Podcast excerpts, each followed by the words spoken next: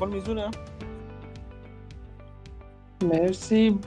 احوال که خوبه پورتفولیو خوب نیست. خب دیگه همیشه بخواد خوب باشه که نمیشه دیگه. به همین جایی هم باید یه نفسی تازه کنید دیگه. در این پورتفولیو همیشه بالا روندتون. آره هرچی پارسال گرفتیم امسال به قول اسپانیا باید تخ کنیم. آره باید پس بدین دیگه. آره. بالاخره همین جوری هستش. چه خبره؟ جدید در بازار. خبر جدید که همین بله. داستان ویروس جدیده و داستان کلا چین مثل اینکه قرار یه تصمیمات جدیدی راجع به اون وی آی ای بگیره. یه خبر یه دقیقه بود از بلومبرگ گذاشتم. ظاهرا چین می‌خواد لوپول رو ببنده برای کمپانی چینی مخصوصا اونایی که فکر می‌کنه دیتا هاشون حساسه.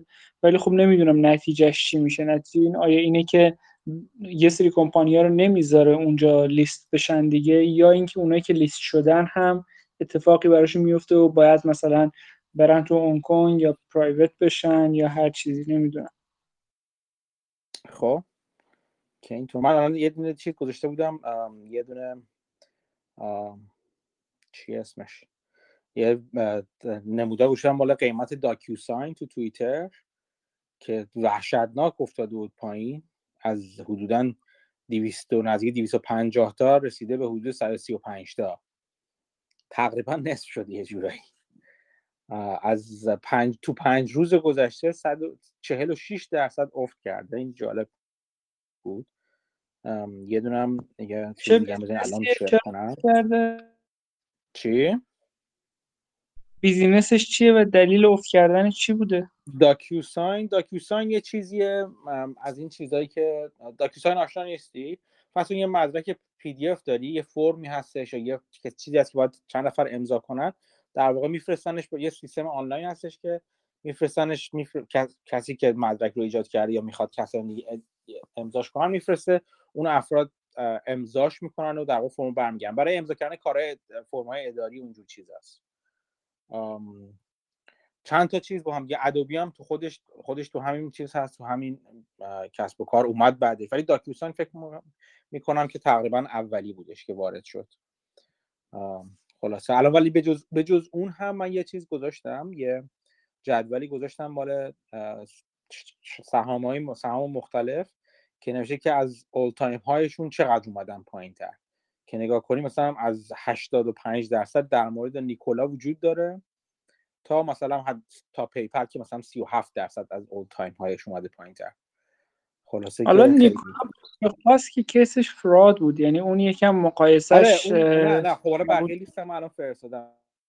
نگاه کنی مثلا SmileDirectClub بود ستون مثلا که من خودم می‌شناسم. C3AI بود Chegg بود خیلی جالب بود که اومده. Stitch Fix بودش که خیلی اومده پایین. چیز اون SPAC عزیز آقای چمث بودش Clover Health بودش که 74 درصد اومده پایین. Zillow 72 درصد تقریبا. ویرجین گلکتیک 71 درصد. بیاند میت 67 درصد. یکی از بهترین پوت های من تو چند سال اخیر بوده. تو حساب شخصی خودم داشتم از مدت تا پیش. دیگه براتون بگم که چیزایی که حالا نگاه می‌کنم. دردناکاش علی بابا بوده که 56 درصد تقریبا اومده پایین. علی بابا که خیلی از 300 خورده اومده الان 110 تقریبا. آره آره.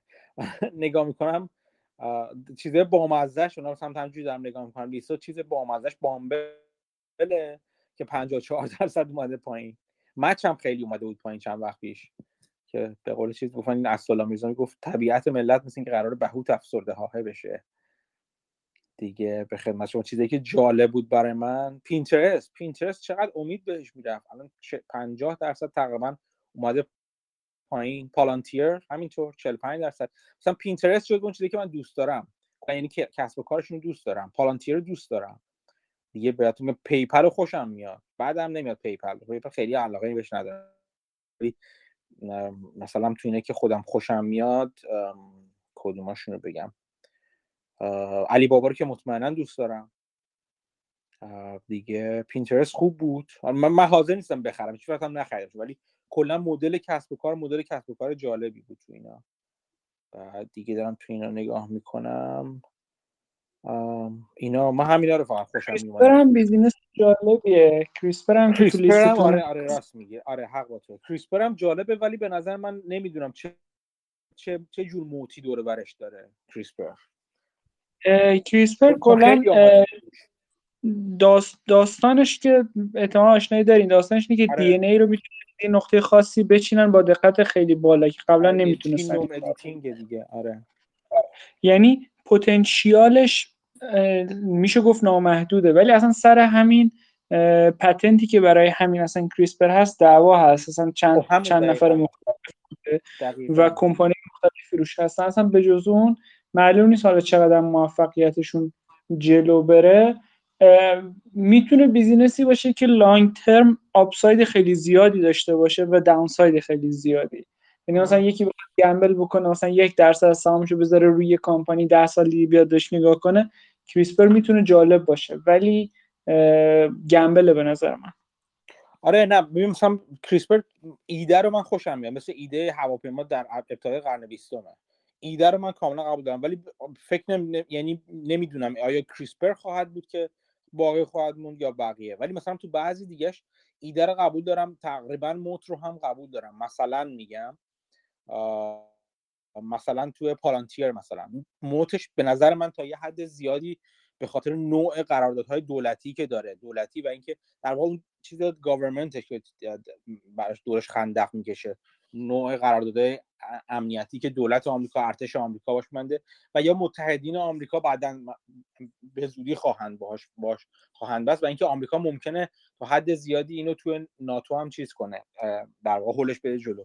یا مثلا چیز دیگه که مثلا من گفتم تا حدی هم دوست دارمشون علی بابا همینطور. علی بابا به نظر چیزی که علی بابا حتی Pinterest. Pinterest moat ش به نظر من از روی network effect ش میاد. من تقریبا تو تو چیز خارج از کشور میگم. که بین خانم ها مخصوصا Pinterest خیلی طرفدار داره. تقریبا هر کاری که توی خونه می‌کنن برای مثلا چه می‌دونم اینکه نگاه کن تو خونه مثلا فلان چیز رو به فلان چیز پرده رو با میز و مثلا دوست دارن درست کنن یا فلان ایده مختلف. خیلی من می‌بینم که بین طرفدارها بین خانم ها طرفدار داره. به خاطر اون network effect خیلی قوی که Pinterest دارن میکسن اصلا راجع به قیمتش حرف نمی‌زنم. یعنی میگم ایده با یه یه مایه هایی از moat همراه هستش. ولی مثلا بعضی دیگه مثلا Peloton اینو اصلا واقعا نمی‌فهمم. Peloton هیچ چیز جالبی نداره به نظر من. هیچ چیز جالبی نداره. یعنی یعنی اصل چیز جالب منظورم moat ه ها ایده جالبه ولی مثلا ناتیلوس هم کنارش همین کارو می‌کنه. یا فیک های چیز تقلبی پلاتون هم همین کارو. هیچ چیز خیلی خاصی من توش نمی‌بینم تو پلاتون اما یه تبلت روی چیزه. دو شرخ ثابت از نظر من. ولی جالب کلا دیگه. یه چند وقت پیش یه صحبت کارلایکان نه کارلایکان نه این مالتیپل اکوایرر کی نوشته بود؟ توارس کارلایل. توارس کارلایل. اینو گوش می‌کردم با همینی که راجبش هفته پیش حرف زدیم الان همه اسم از آره این هم مثلا تو صحبتشون اومد با یکی دو تای دیگه. مثلا حرف می‌زدن تقریبا همه متفق القول بودن. ما تقریبا الان یه بیش از 6 7 ماه تو بر مارکتیم و اکثر کمپانی‌ها دارن میان پایین. ولی یه چند تا کمپانی بزرگ به علاوه یکی دو تا sector مثل مثلا banking sector و energy sector رفتن بالا به علاوه مثلا کمپانی مثل اپل و تسلا و غیره. اینا باعث شده که که بشه آدم نبینه زیر اون index ها که چقدر از کمپانیا دارن میرن پایین. یعنی مثلا index ی مثل مثلا این index هست بهش میگن breadth of the market. یعنی مثلا ببینین چند تا از کمپانیا مثلا دارن میرن بالا چند تا میرن پایین نه اینکه مثلا بیایم weight در بگیریم. ولی این خیلی از کمپانی دارن میرن پایین یعنی عملا الان چندین ماه تو bear market یم بدون اینکه مثلا همه جا صحبت از bear market باشه. درسته. خیلی این برای دیدم اون چیز رو. این صحبت خیلی جالبی است. عملا بعضی مثلا تو این من یه دونه عکس فرستادم از اون یکی دو روز پیش که تو این هفته بازار یهو یه روزی افتاده بودش. مثلا عملا تو می‌بینی همه بازار قرمز و شدید هم قرمز من یکی ولی مثل یکی اپ مثل اپل به شدت سبزه مثلا. قشنگ نشون میده که همه داشتن پول کاملا داشت جابجا می‌شد تو بازار. اون چند تا شرکت خاص هستن که قشنگ جور index رو دارن می‌کشن دیگه به خاطر وزن بالایی که دارن. آره و یه سری شرکت هم که خیلی speculative ن مثلا شما Lucid رو نگاه کنین یا چه می‌دونم کلا EV market رو نگاه بکنیم این قیمت اون الکی بالا و خب اینا مثلا بالا میرن بعضیشون باعث میشه که جمعا market بره بالا از جمله تسلا. مثلا Rivian مثلا market cap ش هست 100 میلیون 200 میلیون خب این market تا حدی می‌کشه بالا اگه جزء index حسابش بکنیم که نمی‌دونم حالا هست یا نه نه نیست نه باید جزء شاخصی باید که تو S&P 500 باید فکر کنم سه quarter چقدر باید سود سود به سود ده باشه؟ حداقل. حداقل سه کوارتر فکر می‌کنم. بعدش هم نیستش. ولی الان نمی‌تونه بیاد تو شاخص. به همین دلیلی که تسلا اخیرا تازه وارد شاخص شده دیگه. آره حالا کلا همه اینا رو می‌ذاریم کنار هم. به نظر می‌رسه بارگن باید زیاد باشه. مثلا من الان خیلی از سهامایی که دارم رو نگاه می‌کنم ارزون تر از چیزی که خریده بودم قبلا. یعنی ارزون بودن ارزون تر هم شدن. حالا یا اینکه ارزون تر تر قراره بشن یا اینکه من دارم فکر می‌کنم و باید یکم دابل داون کنم. آره. نه ولی ولی حالا جدا از شوخی حالا چیز میگن اینا اینا همه میگن به قول معروف میگن شواهد انکدوتال دیگه که حالا نمیشه با این مثال تعمیم داد ولی من فقط یادآوری می‌کنم که مثلا فکر می‌کنم American Express وقتی بافت خرید تو سه سال اولی که خریده بود سهامش میره پایین همچنان.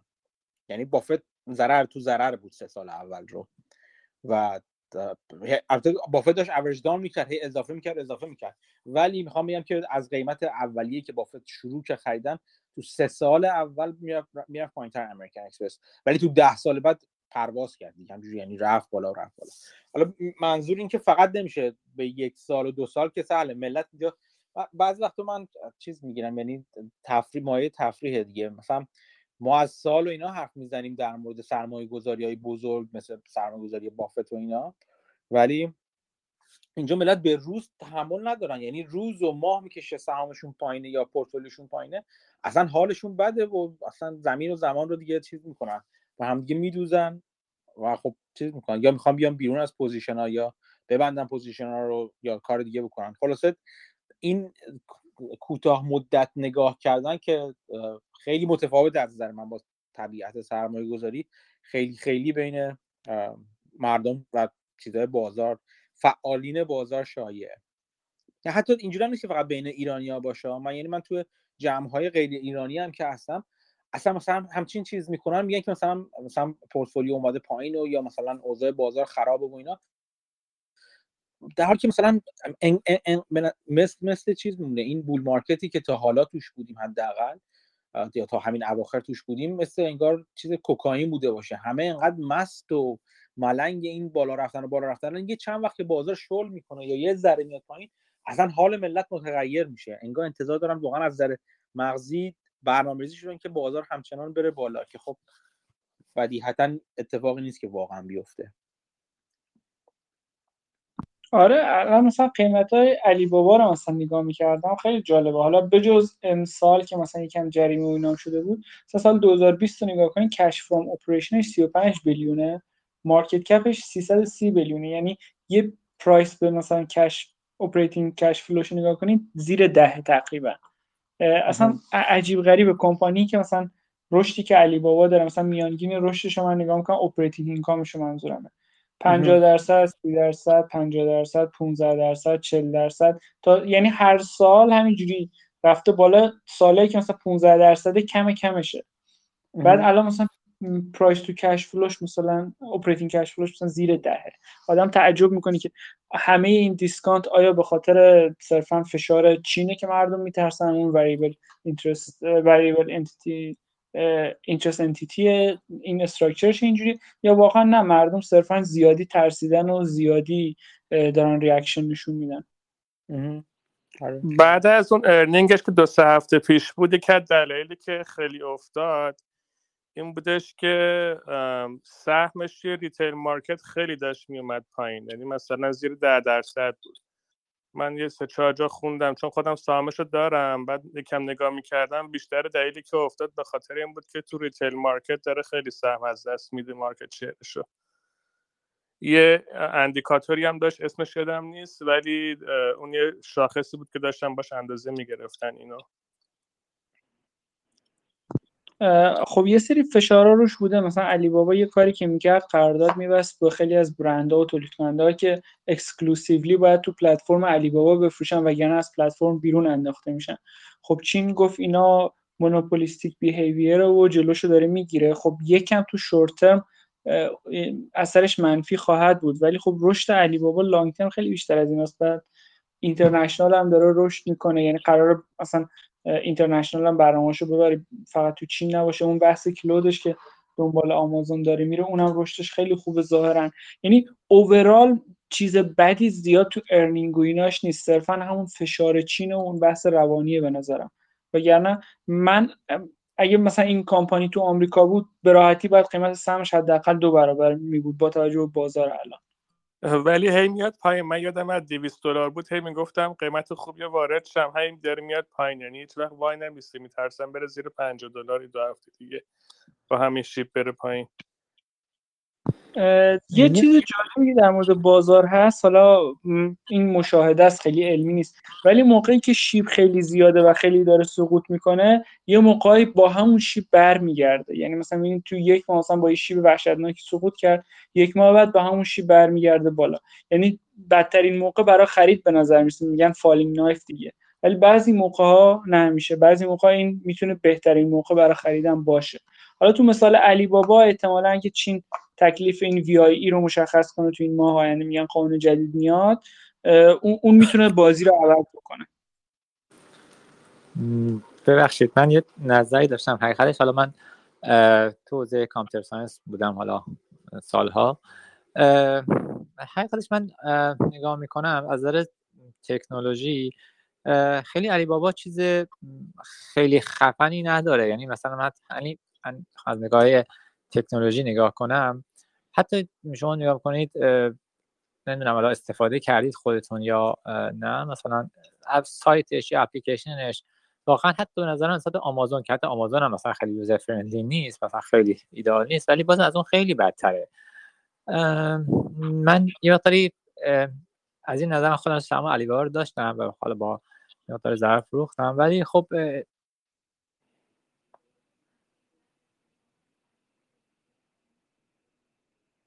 قطع شد صداشون. من من چیزی نمی‌بینم. یعنی به نظر من برای مشکلی نداره. مثلا علی بابا به خاطر interface سایتش نیستش که این همه رشد کرده و طرفدار داره. علی بابا یه پلتفرم چیز نیست به نظر من. علی شرکت مثل علی بابا اگر نقطه قوتی داشته باشن توی لاجستیکشون هستش. نه در نه به خاطر نوع پلتفرمشون البته نوع پلتفرمشون می‌تونه کمک کنه و user interface شون می‌تونه کمک کنه ولی از اول هم قرار نبود. شما سایت دیگه هم مثلا ببینید مثل اونایی که خوب پیشرفت کردن مثل آمازون رو ببینید هم توی حالا دوستمون هم اشاره کردن. آمازون هم خیلی چیز چی میگم بهش؟ interface خیلی خوبی نداره. لزوما خیلی مثلا user friendly اینا.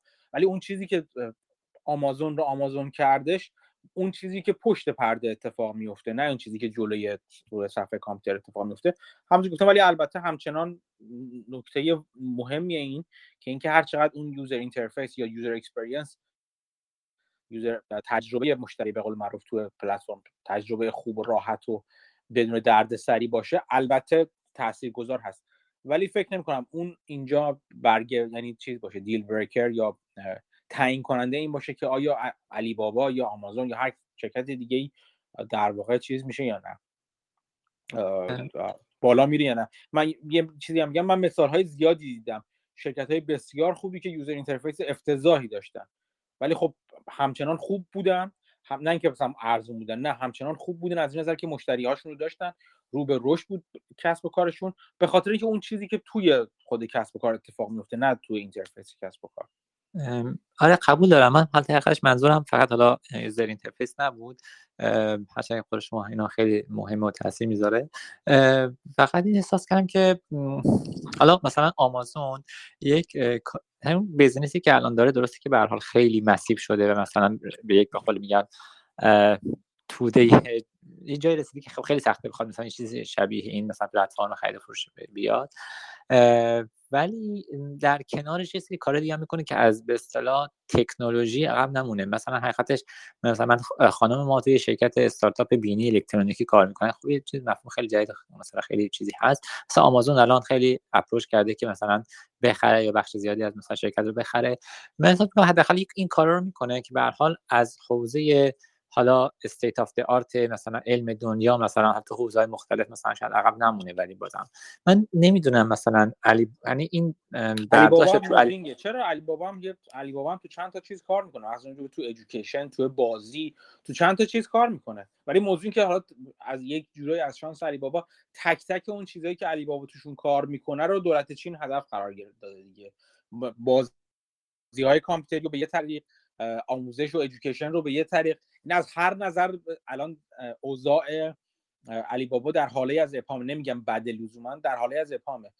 علی بابا هم فقط یک retailer نیستش یک retailer آنلاین نیست خورده فروش آنلاین نیست بلکه در زمین های مختلف کار کنه البته تا اونجا که من می‌دونم اون بازوی بزرگ AWS رو که که که آمازون داره اصلا روی پردازش ابری و غیره اون کار رو انجام نمیده. ولی علی بابا هم venture های دیگه ای باز کرده و شروع کرده کار کردن.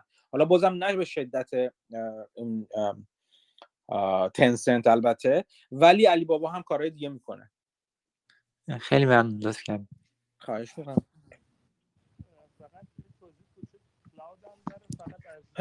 سلام. صدای من میاد؟ یه هفته ما کن. آرش صدات از دور میاد مثل اینکه دوری. آها الان بهتره؟ آره.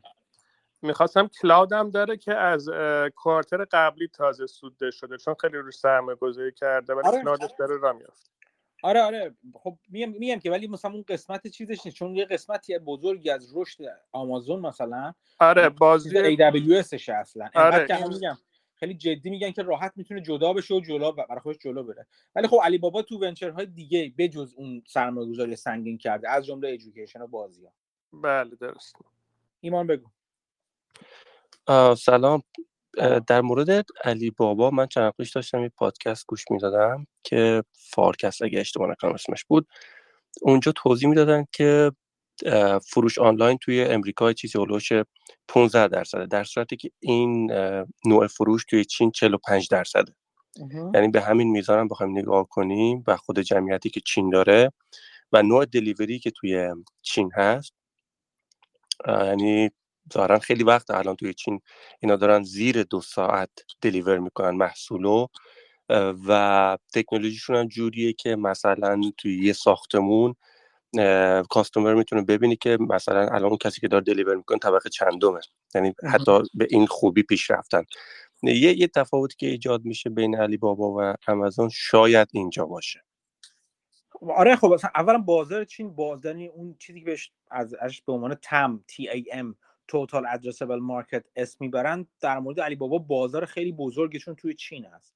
و خب تا حد زیادی زیرساختش هم گفتیم وجود داره چون اصلا این mentality و چارچوب فکری خرید مشت... خرید آنلاین توسط مشتری ها تر... transaction های آنلاین و اینا که بازم اتفاقا علی بابا خودش یه بخش بزرگی از در واقع فعالیت مالیش از روی همین بخش پرداختش میاد درگاه پرداخت غیر میادش تو چین خیلی بزرگتره. یه چیزی هم که بازم می‌خواستم بگم چون من باز اینم آشنایی دارم علی بابا کار دیگه که می‌کنه تو کشورهای مجاور مثلا مثل مالزی اندونزی کشورهای همون آسیای جنوب شرقی سایت های مشابهی که مثل علی بابا مثل آمازون وجود دارن مثل مثلا دیجی کالا اینا پس مثلا تو ایران. دیجی های محلی خیلی از اونا رو خریده و اونا رو همون همون سبک خودش رو سبک و سیاق حالا لاجستیک خودش رو در مورد اون کشورها هم داره ایجاد می‌کنه. یعنی بازار رو به رشد خیلی خیلی زیاد داره. علی بابا جای رشد زیاد داره.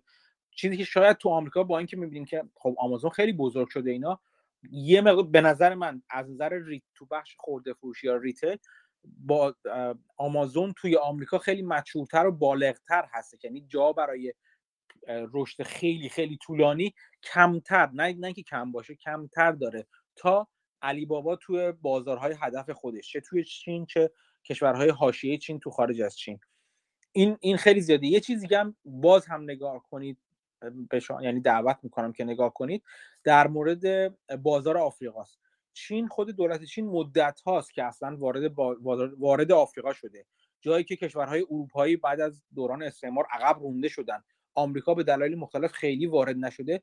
چین اتفاقا خیلی با قدرت توی توی آفریقا آمده چه نظر دولتی که مثلا با پرداخت با, با پرداخت وام و غیره و غیره خیلی از کشورهای آفریقایی رو بدهکار خودش کرده چین چه با از چیز نظامی از, یعنی از کانال نظامی که اصلا حضور خیلی جدی داره فروش اسلحه به خدمت شما عرض کنم انواع تجهیزات نظامی. حضور نظامی حتی تو آفریقا خیلی جدی تر شده.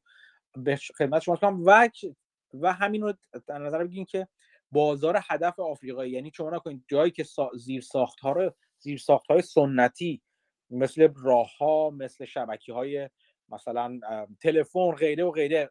اصولا خیلی عقبتر از بقیه جاهای دنیا وجود دنیا هستش و بارها بارها پیشنهاد شده و تجربه شد که اتفاقا این چیز جدید 5G و اینترنت و ارتباطات وایرلس و غیره می‌تونن به جای جایی که از نظر توسعه عقبتر از بقیه جا هست مثل آفریقا. خیلی کمک کنن و تا حدی کمک کنن اون گپ و اون فاصله که ایجاد شده رو کوچیک کنه. یعنی تکنولوژی که همچین بستر مناسبی داره تکنولوژی اونجا اگر وارد بشه. چین با تمام قدرت وارد شده. و می‌خوام به شما بگم که اتفاقا تو خیلی از کشورهای آفریقای بازار هدف خیلی خوبی هستن برای ایجاد ریتیل خورده فروشی های آنلاین. در حد استارتاپ کوچیک در حد اصطلاحا بهش میگن فرگمنتد اینجوری اینجوری اینجوری که همه محصولات خودش ایجاد نکنه بلکه اون بازارچه رو و بستر رو ایجاد کنه برای اینکه بازیگران خورد خورده فروش ها و خورده خرها بتونن تو اون بازارچه تو اون مارکت پلیس با هم دیگه تبادل کنن. این رو چین خیلی اتفاقا خوب می‌تونه تو تو آفریقا وارد کنه به دلیل اینکه حداقل نسبت به بقیه کشورهای دیگه زودتر اونجا بوده و زودتر این بازار رو پیدا کرده. بنابراین چین رو اصلا دست کم نگیرید و به تبع اون شرکت های چینی رو در آفریقا. چیزی که شاید آمازون و غیره و غیره به دلایل مختلف عقب هست یعنی هیچ چیزی از آمریکا تو آفریقا اونقدر زیاد نمی‌دید در حالی که اگه کمی من چند چند بار پست های مختلف از رابطه مال رابطه های مالی چین و آفریقا گذاشتم. کمی برید جلوتر یه ذره تحقیق می‌بینید که اتفاقا چین به شدت تو آفریقا حضور داره. آفریقا رو هم خواستم یعنی به اون توتال ادرسبل مارکت یا بازار هدف که بهش میگن تم اون رو هم بهش اضافه کنید. یه چیز دیگه که من یادم اومد می‌تونم اضافه کنم اینه که پلتفرمی که استفاده میشه توی امریکا برای خریدهای آنلاین معمولا هلوش 20 درصد از مثلا گجت های مثل تلفن یا تبلت استفاده میشه در صورتی که چین هلوش 70 درصده.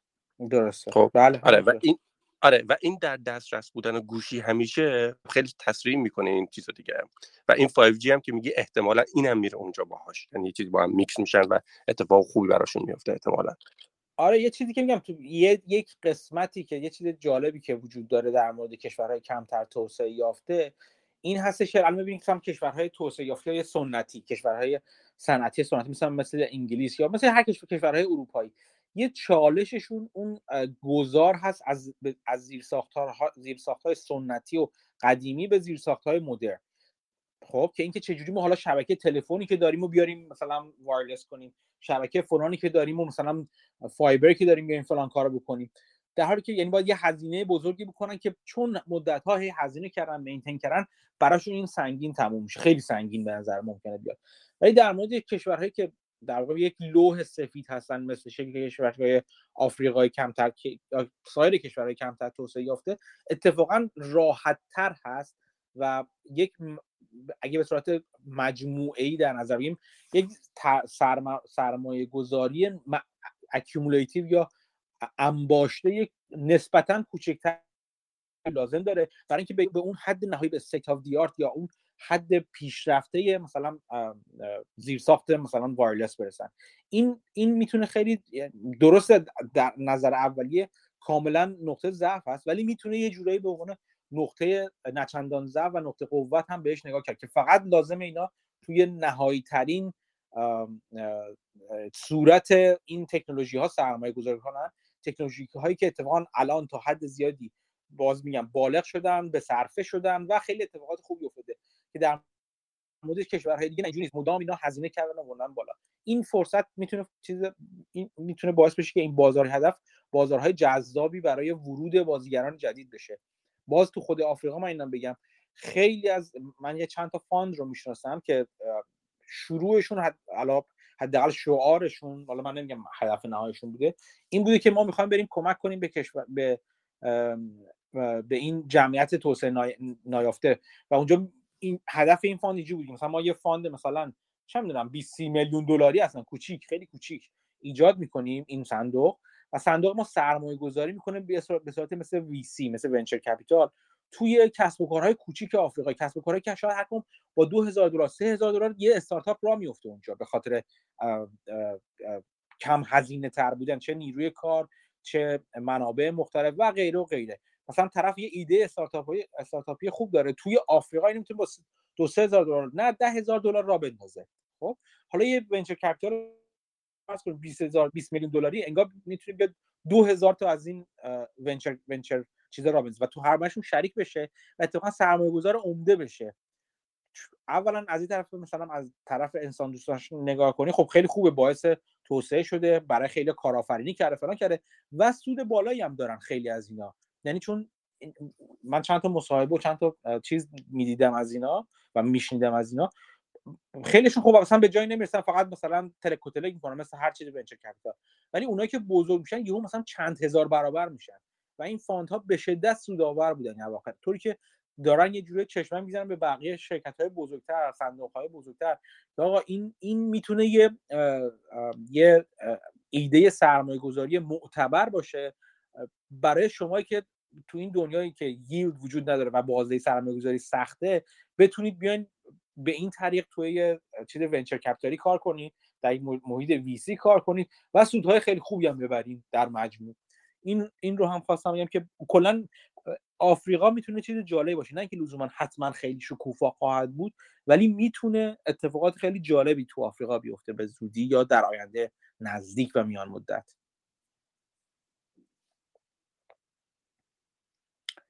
خب دیگه دوستان چه خبرهای جدید در هفته ای که گذشت؟ و همچنین میکروفون همه باز می‌تونید سوال کنید. اگه سوالی دارید یا حرف جالبی دارید که می‌خواید نظرتون اعلام کنید. سلام. آقا خیلی ممنون از توضیحاتی که دادین. من فقط یه سوال خیلی کوچیک دارم. حالا می‌دونم شما زیاد از اسپاکا خوشتون نمیاد ولی از چی نمیاد؟ از اسپاکا از چی؟ اسپاکا S P A C K. اسپک اسپک اسپک. خب. من اشتباه آره، کردم خب. نه نه نه خب خب خب خواهش یه یه اسپکی هست که خب من خیلی حالا دنبالش کردم. اسپک کورس گوینگی که قراره که حالا پولستار در واقع بشه. می‌خواستم نظرتون در مورد اون بدونم. چون خب حالا یه جورایی میشه گفت یکم متفاوتتر این اسپک رو بقیه اسپک رو بخاطر اینکه پولستار آلردی محصول داره تو بازار و خب یه جورایی یه ویژن خیلی بلند مدتی هم داره. خب محصولاتش داره خوب فروش میره واقعا تو البته که خب قابل مقایسه با تسلا نیست از لحاظ حجم market ولی خب از یه لحاظای دیگه ای میشه گفت چون هم support ولوو رو داره هم support جیلی رو داره همین که سال آینده که حالا می‌خواد تو آمریکا در واقع نمایی بکنه رو کلا قرار پولستار three رو کمپانی ولوو تو South Carolina بزنه. یعنی از لحاظ لجستیکی هم support خیلی خوبی داره و کمپانی هم کلا vision خوب خوبی داره. حالا اینکه حالا بحث financial ش رو گردید ما هنوز چیه کاملا درسته. ولی می‌خواستم نظر کلیتون در مورد این چون من فکر می‌کنم اگه اشتباه نکنم قراره که تو کوارتر اول 2022 این مرج انجام بشه. خواستم ببینم نظر شما چیه در من خیلی نمی‌شناسم پولستار اگه منظور من خیلی نمی‌شناسم. فکر کنم اینجا حمید یه بار راجبش حرف زده بود. نمی‌دونم الان حمید هست تو چیز فکر کنم. حمید می‌تونی صحبت کنی؟ فکر کنم تو راجبش کمی حرف زدی قبلا سلام. سلام. آره من یه چند بار صحبت کردم خودم هم سهمشو دارم در واقع. الان یه خورده پایین تر اومده چون که کلا همه اسپک ها و شرکت های نوپا کلا پایین اومدن. ولی نمی‌دونم حالا دقیقا چه چیزی می‌خواید بدونید؟ الان الان یه سوال از خودش از خودت بپرسم. الان الان آی پی او شده یا نشده هنوز؟ نه هنوز IPO نشده ولی file file در واقع file S-1 ه اگه اشتباه نکنم. آره آره. اون, اون, اون فایل رو دادن به SEC یعنی توی این مرحله. الان چند داره معامله میشه؟ الان 13 خورده ای اگه اشتباه نکنم. آها. خوبه. بعد اون وقت 13 خورده unit 13 خورده unit ش نه نه نه یونیتش نه. الان الان به 12 رسیده. من چون این دو سه روزه کلا چک نکرده بودم. الان 11 95 مشکل از صدا مشکل از منه یا نه میاد صدا داره میاد. صدا میاد. الان 11 و 95 داره معامله میشه ولی به حدود 15 16 هم رسید یه مدتی که من همونجا چند تا کاورت کال روش فروختم.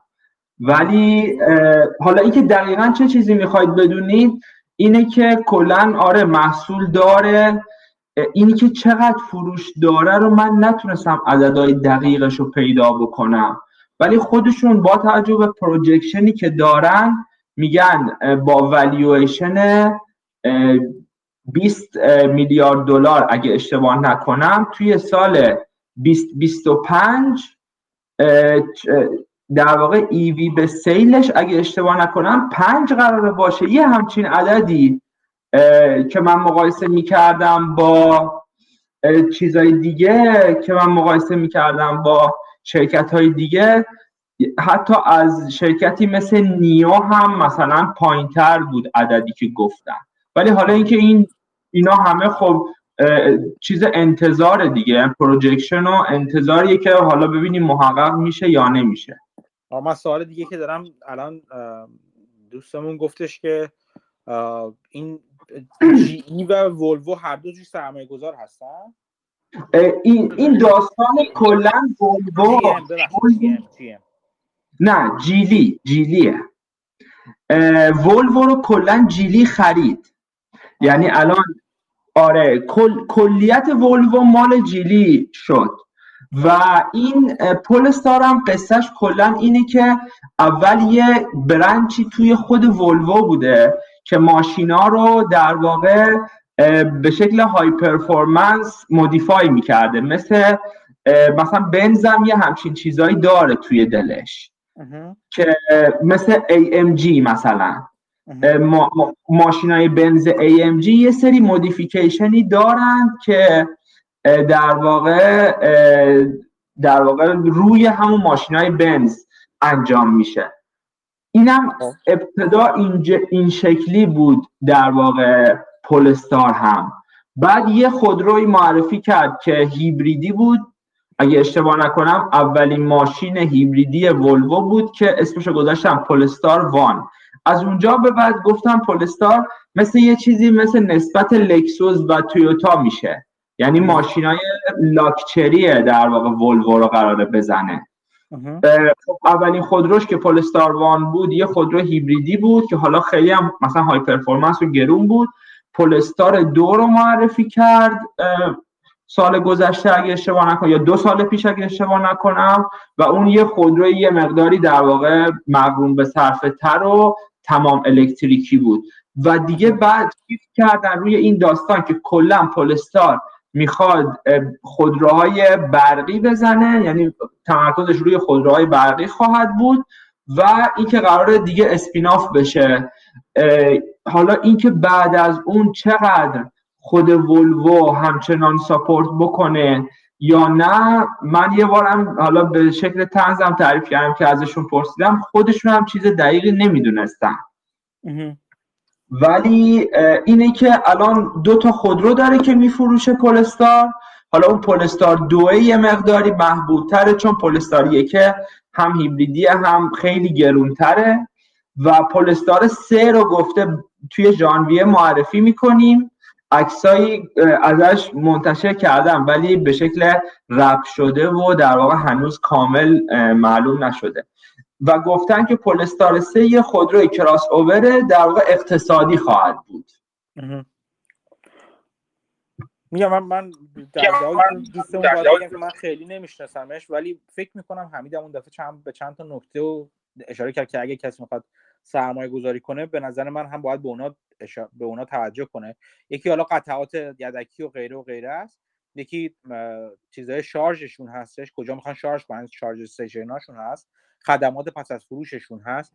یعنی می‌خوام میگم باید به, به چیزهای بعد از فروشش بیشتر دقت کنید در مورد این خودروها تا اتفاق. چون چون در واقع اون می‌تونه پاشنه آشیل این خودروها بشه. چون اگه مشتری نتونه خدمات رو بگیره در واقع منتظر این باشین باشین که فروشش ناگهان بیفته تقاضا براش بیفته و سهامش بعدش ناگهان بیفته. بله. یه نکته دیگه که من اضافه بکنم پولستار گفته که می‌خوایم توی امریکا هم ماشین تولید بکنیم یعنی تولیدشون هم می‌خوان توی امریکا انجام بدن برای بازار امریکا شمالی.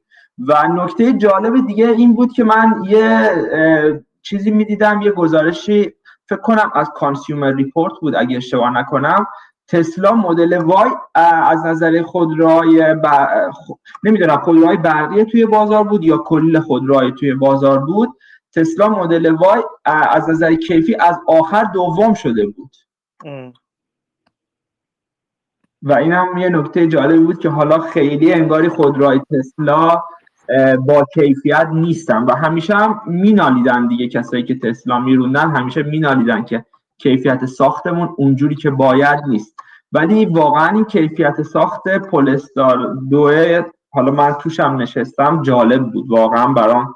و اینکه جا... یه چیز دیگه ببین تو تو تو رو ماشین دمو نشستی اینم حواست رو جمع کن. نه نه ماشینی که داره فروش میره نه نه می‌دونم می‌دونم می‌دونم. ببین یه چیزی هستش. تو باید بهترین کاری که می‌تونی بکنی بری بری با دارندگان چند وقته این خود را صحبت کنی. هر کس نشسته تو ماشین تست تو تست رفته تو نمایندگی بگیره تست کنه خب منظورم از دمو اینه. هر کس کرده گفته واقعا ماشین عالیه و واقعا تجربه بی‌نظیری نشستن توی چیز. مثلا اون آره ولی مثلا با کسی که مثلا فقط یک سال تست دارم بشینی حرف بزنی اون اون بهت میگه که آره با این باگ اومد بیرون این باگ رو پیدا کرد اینا خیلی فرق دارن با هم درست. آره ماشین تا شما 6 ماه نرونی نمی‌تونی اصلا بگی چی به چیه. 6 ماه هر آره اینا خیلی محبوبن اتفاقا. و یه نکته دیگه این که قیمت خیلی مناسب نروژ یعنی من مقایسه می‌کردم نسبت به تسلا مدل تری هم ارزونتر حتی. خب این این چیز خوبیه. ببین مثلا تسلا خودروساز نبود و خودروساز شد. یعنی خودروسازی که از از یعنی به دنیا اومدی ناگهان. خب؟ ولی این این من دید بهتر رو دارم که حالا هر کدوم از خودروسازهای دیگه مثل مثلا حالا هر کدوم از این سنتی ها بی ام دبلیو نمی‌دونم جی ام هر کدومشون اروپایی ها هر کدومشون بنز اینا هر کدومشون وارد بازار خودرو الکتریکی بشن نکته از نظر من این نکته بسیار مثبتیه که اینا خودرو سازن اصلا این کارشون اینه. می‌دونن ماشین چه چه چیزایش گیره کجاها باید تمرکز بیشتری بشه اینا. تسلا این چیز رو نداشته. درسته از طراحهای خیلی خوبی استفاده کرده ولی خودروساز سنتی بودن اینجا یک برگ برنده می‌تونه حساب بشه. و البته اینو من بازم بازم میگم اینو به این معنی نداریم که به نظر من تسلا کار بسیار بسیار بزرگی تا همینجا هم کرده. اون صد فکری که نسبت به خودروهای الکتریکی بوده رو تسلا شیکونده عملا. و خب خیلی نوآوری هایی داره که بقیه شاید نداشته باشن. یعنی اگر تسلا اگر فرض کنید که تسلا فقط تبدیل می‌شد به یه شرکت تحقیقاتی که خودرو رو طراحی می‌کرد پتنت می‌کرد میفروخت به پتنت و مثلا به بنز به بی ام دبلیو به جی ام. شاید آینده بسیار بسیار درخشانی داشت تسلا. یعنی از نظر اینکه بشه می‌شد نوک نوک در واقع پیشرفت های مخ... پیشرفت های تکنولوژیک و فناوری در زمینه خودروهای الکتریکی. ولی خب تسلا ترجیح داد به هر دلیل که درست یا غلط مثلا چیزی رو ندارم که تبدیل بشه به یک خودروساز سنتی هم تبدیل بشه و البته این چیزی که طرفدارانش خیلی با علاقه ازش نام میبردن دیگه. بعد وارد سلول های خورشیدی خواست بشه بعد خواست وارد بیمه بشه صنعت بیمه بشه. خب اینا چیزی که بعضی ازش به عنوان نقطه قوت یاد می‌کنن. و من می‌تونم بگم که خود از نظر شخصی من نقطه ضعف می‌تونه باشه. ولی خب این یک خودروساز سنتی با سابقه و خوب با کیفیت. مثلا مثل ولوو که مثلا بالاخره ولوو ولوو جزو خودروی بسیار با کیفیت یا بنز یا بی ام اینا وقتی بخوان وارد بازار خودرو الکتریکی بشن شما می‌تونید منتظر باشین که حداقل یک حداقل کیفیتی رو از خودشون نشون بدن این خود این محصولات این شرکت ها حداقل کیفیتی که شاید انتظار بالاتری باشه از خودروساز تازه متولد شده مثل تسلا. درست. خیلی ممنون زیادتون. اولا خیلی ممنون از آقا حمید بابت توضیحاتی که دادن. من یک از سوالم دقیقا همین بود که این تخمین 20 میلیارد دلاری که واسه پولستار دارن از کجا اومده؟ چون که توی این گزارش Seeking Alpha که توی گروه گذاشتم تو اینجا نوشته که پولستار 2 الان ده هزار واحدش فروخته شده یعنی دنیا. حالا شاید هنوز توی خیابونا نباشه ولی ده هزار واحدش فروخته شده. و پولستار 3 هم سال آینده opening ش کلا تو آمریکاست و یه ماشین SUV اینجور که حالا تو گزارش Seeking Alpha گفتیم.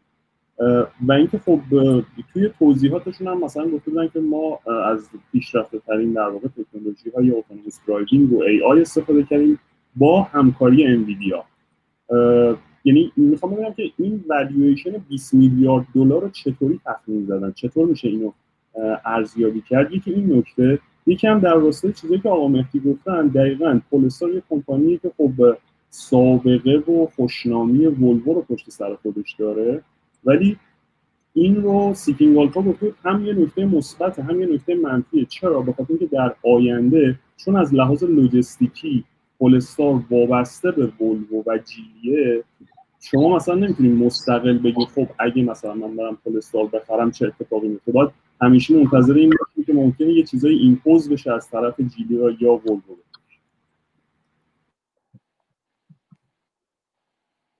من هم موقع هم گفتم اینکه حالا اسم ولوو جیلی پشتش هست باز خیلی ربط داره به بازاری که دارید صحبت می‌کنید. شاید توی بازار امریکای شمالی ولوو خیلی ماشین خوشنامی نباشه. ولی مثلا توی کشورهای نوردیک کانتریز یا توی اروپا خب خیلی خوشنامه و خیلی دوست دارن ولوو رو. این خیلی باز ربط به اون بازار پیدا می‌کنه. اون تخمین 20 میلیارد دلار هم همونجور که گفتم بر اساس در واقع انتظاریه که از فروشش توی سال 2025 داره. حالا من یادم نیست دارم چک می‌کنم ولی الان پیداش نمی‌کنم که ایوی به سه یعنی این 20 میلیون تقسیم بر سیل 2025 رو فکر کنم رو عدد ده اینا در واقع در نظر گرفته بودن. اگه درست خاطرم باشه. شاید دارم اشتباه می‌کنم. ولی در واقع اینجوری به این عدد رسیدم حالا من یه سوالی از خود مهدی داشتم. وقتی که نگاه می‌کنیم financial report تسلا رو خیلی margin در واقع margin اش margin سودش خیلی بالاتر از خودروسازای سنتیه. یکی از دلیلاش خب به خاطر سرویس های نرم افزاریه که در واقع تسلا میده. ولی سوال من اینه که یکی از دلایلش می‌تونه همین کیفیت پایین خودروهاش باشه؟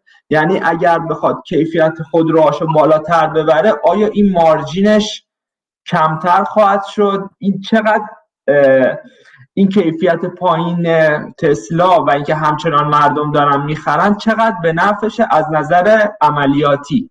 یه نکته دیگه هم این که میگن که حالا تسلا داره مثلا یه مگا فکتوری توی آلمان می‌زنه به خاطر اینه که بتونه بهتر از تجربه یه واقع خودروسازای آلمانی استفاده بکنه و اینکه حالا مهندساشون رو بتونه راحتتر جذب بکنه یا اینکه یه انتقال فناوری راحتتر اتفاق بیفته توی آلمان که حالا باعث در واقع بالا رفتن در واقع کیفیت خودروهاش هم بشه. چون وقتی که دیگه رقابت زیاد میشه عامل کیفیت هم اونجا خیلی بیشتر معنی پیدا می‌کنه تا الانی که انتخابا خیلی کمتره برای خودروی تمام الکتریکی. اینکه چقدر اولا حالا از کیفیت پایین صحبت می‌کنیم نه اینکه حالا مثلا فکر کنین شورولت مثلا کیفیت بالاتری داره لزوما. نه خب بستگی داره. باید به نگاه کرد ببینیم ببینین اون معیار کیفیت و اینکه تو کانسومر ریپورت پایین بوده نسبت به خودرو الکتریکی بوده یا به خود خود را بوده چه عواملی موثر بوده. من اینا رو هیچ کدوم نمی‌دونم. برای نمی‌تونم قضاوت کنم که آیا واقعا کیفیت خودروی تسلا پایین تر از یک خودرو عادی چیز هست غیر الکتریکی هست یا نه؟ یا از اوریج از میانگین کمتره یا نه؟ اینو من چیزی نمی‌تونم بگم. چیزی که من ازش چند بار اسپردم اینه که آخه دید اولی بود که یک فضاپیما انگار مثلا تسلا چیز کرده داره می‌سازه و مثلا کیفیت خیلی فوق العاده من باگ های زیادی دیدم توی تسلا و فقط یکی دوباری که بهش اشاره کردم از این بابت بود که کیفیت رویایی نداره خودرو تسلا. خیلی از چیزی که به عنوان کیفیت ازش خیلی ها همینجوری اسم می‌برن اون طبیعت خودرو الکتریکی است. یعنی هر خودرو الکتریکی دیگر شما بذارین همجوریه بی صدات کم قطع است و خیلی راحتی ها و کانوینینس های دیگه ای داره که اونا مثلا جذابش می‌کنه و همه ازش به عنوان کیفیت اسم بردن که به نظر من اشتباه بود این این این این برداشت. ولی خب هدف اینه است که باگ های مختلفی داره. تا حدی هم چون من به حالا چیز کارخونه های بخش کارخونه های آمریکا کالیفرنیاش در واقع به خاطر دوستانی که دارم نزدیک هستن می‌دونم که چیز هستن اینا. می‌دونم که به هر باگ های منوفکچرینگ و تولید دارن. خیلی از فشاری که روی مهندس های تولید یا در واقع مدیرای تولید میاد به خاطر همین اشکالاتی که وجود داره و دارن رفت می‌کنن. اینجوری که رفت نکنن. تسلا خیلی سریع پیشرفت داره می‌کنه تو هر کدوم از اینا. ولی یه سری اشکالاتی هست که یا یه سری تغییراتی هستش که یک خودروساز سنتی می‌دونه اون تغییرات وجود دارن و از قبل براش آماده هست. ولی تسلا یه جورایی داره چرخ رو دوباره اختراع می‌کنه در خود در خیلی از این موارد. نمونهش مثلا اینکه خواسته بود اون اوایل خیلی فشار گذاشته بود اینکه ما خودروهامون کاملا مثلا توسط ربات ها تولید بشن و کلی ضرر داد و کلی هزینه کرد بابت همچین پروژه ای و خب چیزی که یک, یک, یک سری کارهایی هنوز بازار میطلبه که دستی انجام بشه. حتی تو پیشرفته ترین شرکت ها و کارخونه ها و تسلا خیلی خیلی داشت فشار می و تاکید می‌کرد که نه ما باید اتوماسیون رو به حد اکثر برسونیم. می‌خوام بگم یه همچین چیزایی می‌تونه به ظاهر بین باشه که مثلا چه می‌دونم در بلند مدت باید جواب بده و هزینه رو بیاره پایین. ولی اگر نتونن اشکالاشو برطرف کنن می‌تونه هزینه زا بشه و هزینه زا بودنش می‌تونه مارجین ها رو بیاره پایین و غیره و غیره. این قسمتیش جواب حمیده که گفت پرسید بله ممکنه ممکنه اگر این باگ های مختلف سخت افزاری مثلا نه نرم افزاری باگ های سخت افزاری اگر در مورد خود خودرو تسلا بخش خودرویی تسلا نه بخش نرم افزاری تسلا اگر درد سرزا بشن ممکنه ریکال ها و برگشت به کارخونه ها وارانتی ها چیزهای مختلفی که وجود داره تسلا حاشیه سود تسلا رو بیاره پایین. این این هست. دوم چیزی که باید نگاه کنید که کدوم حاشیه سود تسلا رو نگاه می‌کنید؟ حاشیه سود عملیاتی تسلا رو نگاه می‌کنید؟ حاشیه سود نهایی تسلا رو نگاه می‌کنید که مثلا با تمام اینسنتیو های مختلف وجود داشته توش؟ این اینکه به کدوم حاشیه سود نگاه می‌کنید در در نوع نگاهتون به اینکه آیا حاشیه سود واقعی هست یا نه و مقایسهش با سایر خودروسازهای سنتی تاثیرگذار هست. چون همه این خودروسازها که می شما می‌بینید یه حاشیه سود عملیاتی دارن بابت ساخت خودرو خود خودرو هستش. چقدر گروس مارجین داره رو اون یعنی چقدر هزینه می‌بره و چقدر خودرو رو میفروشن. این این یک قسمتیش هست. یه قسمت دیگهش میشه حالا اون در واقع سوبسید هایی که می‌گیرن. اگه برقی سوبسید می‌گیرن به خدمت شما عرض کنم سودی که از بابت financing خودروهاشون به دست میارن. به خدمت شما عرض کنم recall هاشون چقدر سود میاره پایین؟ باید نگاه کنید به کدوم حاشیه سود نگاه می‌کنید تا بتونید جواب بهتری بگیرید. من یه نکته اضافه بکنم. CNBC چند روز پیش یه گزارش جالب گذاشته بود در مورد تسلا که کلا مثل اینکه تو بازار آمریکا نمایشگاه های ماشین ماشین رو میارن و خودروسازا هیچ قدرتی انگار ندارن. اونا نگوشیت می‌کنن با کاستمر و یه قیمتی رو میفروشن و خب قشنگ چونه زنیه تسلا کاری که کرده میاد مستقیم میفروشه به کاستمرها که این نمایشگاه ماشین ها اصلا شکایت هم کردن ازش. ولی خب تو دادگاه برده و تو یه سری استیت ها اصلا خودش مستقیم میفروشه. تو یه سری state ها اینجوریه که یه نمایشگاهی داره برای فروش نیست. ملت می ماشین رو می‌بینن بعد آنلاین می‌خرن. مثلا حتی تو تگزاس مثلا نمی‌تونه مستقیم بفروشه. کاری که می‌کنه اینه که مردم می‌خرن ماشین رو از تگزاس تسلا می‌سازه. میفرسته بیرون تگزاس بعد اونجا دوباره میاره تو تگزاس یا از بیرون state میده دست مشتری میگه حالا ببر تگزاس سوار شو مثلا. یه کارای اینجوری می‌کنه و خب با این کار تقریبا یه ده درصدی کم و بیش مارجینی که این فروشگاه ها نمایشگاه ماشینی و اینا می‌خورن رو عملا تسلا داره خودش می‌خوره و خب این مارجینش تاثیر خیلی هنگفتی داره. یعنی برتری تسلا ممکنه نه اپریشن باشه نه کیفیت باشه نه هیچی باشه. صرفا این مارجین از همین داستانی که من میگم آره حذف واسطه ها در واقع.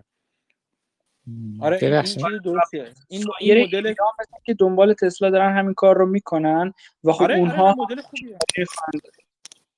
خیلی از کسب و کارهای مختلف هستش. اصلا نگاهشون به همین حسب واسطه هاست دیگه. که اینکه حسب واسطه ها و حسب اصطلاحا میگن فیزیکال فوتپرینت اینکه ما فروشگاه اصلا نداشته باشیم. چرا باید اجاره بدیم؟ مثلا یه جام نمایندگی داشته باشیم یا انبار داشته باشیم. ما یه شوروم می‌ذاریم.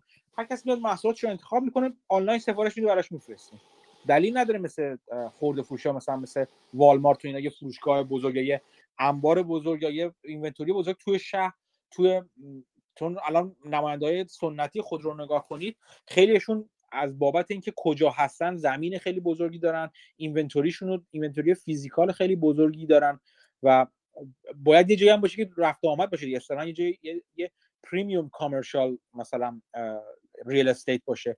در که تسلا میگه نه این کار نمی‌کنم. من یه شوروم می‌ذارم یه جای چند جای مثلا چند پر رفت آمد و در واقع دل بخ دلخواه شهر اونجا همه چیز می‌کنن اونجا میرن نگاه می‌کنن حتی ممکنه قرار تست بذارن ما می‌تونیم ببریم مثلا از مدل کاروانا استفاده کنیم خودرو رو براش می‌بریم تست هم بکنه طرف اونجا. بعد همون رو سفارش بده آنلاین بیاد. یعنی همه این کارا رو می‌تونن می‌تونن چیز انجام بدن. می‌تونن برای حذف اون فیزیکال فوتپرینت یا اون اماکن اماکن واقعی در سطح شهر انجام بدن و همه اینا مارجینشون می‌بره بالا. و این کار بسیار خوبی هم هست. یکی از دلایل برنده شدنش این در نهایت به نفع مشتری هست دیگه. برای دادگاه هم به سختی می‌تونن حقو به شاکیان بدن. مگر اینکه یک مثلا یک توافق نامه ای رو تسلا نقض کرده باشه که اغلب اینطور نیست. ببخشید من یه سوال داشتم خدمتتون. البته من اولین بار چون جلسه شرکت می‌خوام اگر بی رفت هست بفرمایید و پاسخ داده نشه مشکلی نیست. خواستم از چجوری می‌شناسن سهام شرکت مثلا مثل بنز که توی بازار سهام آمریکا شمالی نیست خرید. بستگی به بروکرتون داره. یعنی اون کارگزاری که باهاش کار می‌کنید بستگی به اون داره که آیا اون اون سهام رو برای فروش توی خودش توی در پلتفرم خوش ارائه میده یا نه؟ مثلا اگه Interactive Brokers داشته باشین تو آمریکا شمالی خیلی دستتون باز هست. سهام ژاپنی هلندی نیوزیلندی همه جا هست. ولی مثلا با Questrade یا چیز کار کنین ممکنه دسترسی به همه بازارها نداشته باشه. میگم بسته به بروکرتون داره. مثلا بروکر بانکی چطور اجازه میده اغلب اغلب دستشون خیلی کوتاه اونا. اونا اونا محدودترین و پرهزینه ترین بروکرها هستن کلا. یعنی هزینه transaction شون هم بالاست. شما بابت هر خرید که انجام میدین اون کمیسیون یا حق چیزی که میدینم اغلب جزء بله. بالاترین هست درسته. خیلی من مجبورم با تیدی باشم به دلیلی چون تیدی مرگ بر تیدی آره وقت خودم ولی خب ما اونجا مشق کارمندیم اونجا آره توی آمریکا شمالی اینتراکتیو ورکر جزء بهترین هاست به نظر بله آره منم بودم ممنون پس شما می‌کنم خواهش می‌کنم. دیگه؟ من فقط یه نکته اضافه کنم اینکه اون از تسلا شکایت کرده این نمایشگاه ماشین اینا مثل اینکه یه قانونی وضع شده بود تو سال 1938 یا هر چیزی که به اونا یه جور مونوپولی می‌داده به خاطر اینکه این خودروسازها نه مستقیم با اونا رقابت بکنن حالا اون موقع سری دلایل داشتن. بعد از اون این عوض نشده و اینها از این قانون سوء استفاده می‌کنن و عملا این بازار رو برای خودشون دارن و پول واسطه گری رو به زور می‌گیرن عملا. ولی خب این بازی ظاهرا داره عوض میشه. حداقل برای ایوی ها این بازی عوض شده. دقیقا. باز بگیم سرمایه داری بده. سرمایه داری در نهایت به یه جوری هول میده یه جوری به نفع مشتری کنه. نه که چون عاشق چش ابرو مشتریه بلکه به خاطر می‌خواد بفروشه بیشتر. و اون راه رو باز می‌کنه و خود به خود به نفع مشتری میشه. شکوندن مونوپولی های اجباری همیشه چیز دیگه همیشه قسمت شیرین ماجراست. برای مشتری البته. نه برای کسب و کار. حالا که صحبت از تسلا یه چیزی هم هفته پیش اتفاق افتاد یا قبل از اون جالب بود حالا نظر شما رو بدونم این درگیری چیز دایمن با ماسک سر اون پولی که از تسلا میگن 160 میلیون یا 200 میلیون یا هرچی تسلا بهمون نداده JP Morgan فکر کنم اگه اشتباه نکنم. آره, آره. JP Morgan. آره سر این پوله با هم دست به یقه شدن و خب خیلی قصه قشنگه نمی‌دونم در جریانش هستین یا نه. من فقط می‌دونم همین در این حد که مدت ها JP Morgan ادعا می‌کنه یک طلبی از تسلا داره تسلا میگه نه هیچ طلبی نداری و بین این دوتا چیز چند وقت بار میاد بالا این دعوا بین مدیر عاملا بعد دوباره میگن حرف از آشتی میشه دوباره میره پایین دوباره میاد بالا. دقیقا نمی‌دونم چه چیز اتفاق جدیدی افتاده. اینه که اینا یه سری وارنت داشتن از تسلا و تو این وارنت ها یه سری خب شرایط نوشته بودن. یکی از شرایطش این بوده که اگه کمپانی مثلا بخواد پرایوت بشه یا بای اوت بشه یا هر چیزی اینا یه پولی مثلا یه این قیمت مثلا استرایک پرایسشون میاد پایین یا یه همچین چیزی تو وارنت. بعد موقعی که جناب ماسک خل شده بود و توییت زد که می‌خوام تسلا رو private کنم ظاهرا 2019 بوده 18 بوده که بوده؟ بعد اینا مستقیم گفتن خب پس این مثلا ماسک الکی توییت زده بود عملا صرفا market manipulation بود. ولی اینا آره. برای خودش حساب کردن که okay پس کمپانی قرار private بشه پس strike price ما میاد پایینتر.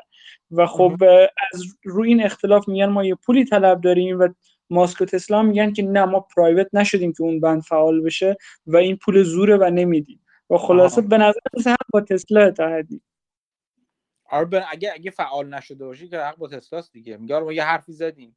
کی گرفت؟ کی کی مثل چیز دیگه کی کی داده کی گرفته؟ اگه هر وقت پرایوت می‌شد اون وقت بیاد بیا شما بیاین پولتون رو بگیرین از ما.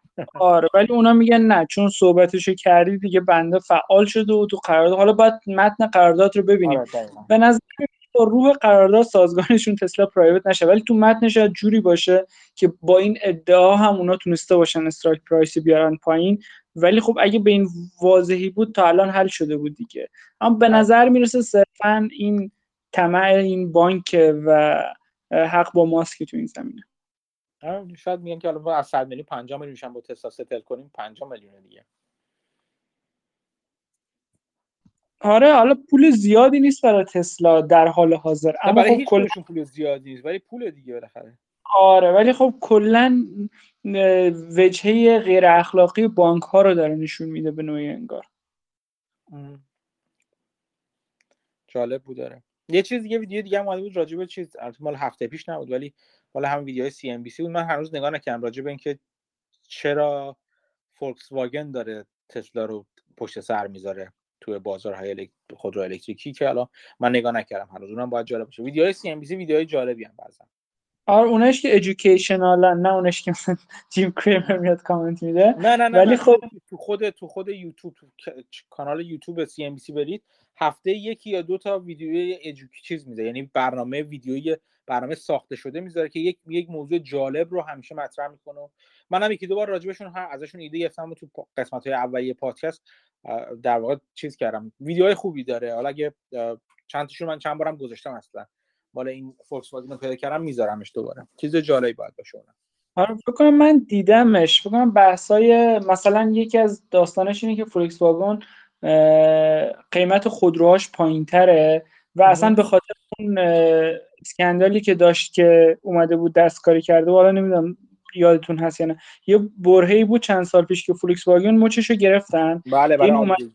کامپیوترهای ماشینشو دستکاری کرده بود که این تشخیص می‌داد موقعی که داره تست میشه قدرت موتور رو بیاره پایین که گاز کمتری صادر بکنه آره. ساطع بکنه و این گازهای بد رو مثلا لولش رو پایینتر نشون بده از چیزی که در واقعیت اتفاق میفته سر اون قضیه که رو شد اینا اومدن یه سرمایه گذاری کردن رو کار الکتریکی و اینا. یعنی از بقیه خودروسازها یک کم جلوتر بودن. حالا از تسلا عقب‌ترن ولی از بقیه خودروسازها یک کم جلوتر بودن. بعد اینا چون ماشیناشون یکم کوچیکتر و جمع جورتر و ارزونتر هم بود انگار یه جای دیگه از بازار رو گرفتن و خب برای مردم هم آشناترن. به علاوه اینکه تکنولوژی باتری هم پیشرفت کرده سایز باتری کم کمتر شده و خب همه اینها داره کمک می‌کنه به فولکس واگن و به نظر می‌رسه که رقابت خواهند کرد و خب همین الان هم اگه خودروهای الکتریکی که فولکس واگن میفروشه رو حساب بکنی از جمع بکنین خیلی از این خودروسازهایی که مثلا مثل Lucid یا خیلی دیگه که اصلا یا محصول ندارن یا محصول خیلی کمی دارن فولکس واگن از اینا خیلی خیلی بیشتر داره. فکر کنم ID 19 هزار یا یه همچین عددی فروخته شدن بیشتر. و خب داره ramp up هم می‌کنه. آره. حالا ولی کلا حالا هدف این که این ویدیوهای سی ام ویدیوهای جالبی اصلا چیزای جالبی می‌تونین توشون بشنوید و یاد بگیرید. حالا فولکس واگن یه قضیه جالب دیگه هم داره یه special situation جالبی توش هست انگار. حالا نمی‌دونم الان هنوزم از من چند روز پیش دیده بودم. اینا دو کلاس سهم دارن یه preferred دارن یا عادی دارن. و دارن بله. هر دو کلاس یه entitlement ی دارن. یعنی حقی که رو اون دارن یکیه. تفاوتش اینه که preferred share ه یه چند سنت dividend ش بیشتره و خب dividend ش اولویت داره به سهام عادی ولی به جاش حق رأی نداره. اگه مثلا دو quarter dividend بهش ندن حق رأی می‌گیره و میاد اونجا تو board of director و اینا نظر میده. ولی خب با این با این اوصاف باید قیمتش تقریبا یکی باشه با سهام عادیش. ولی من چند روز پیش نگاه می‌کردم ریخته بود سهام مثلا به یورویشو میگم تو بازار این ورو. تقریبا مثلا اون سهام عادیش 220 یورو بود سهام preferred ش 160 یورو بود.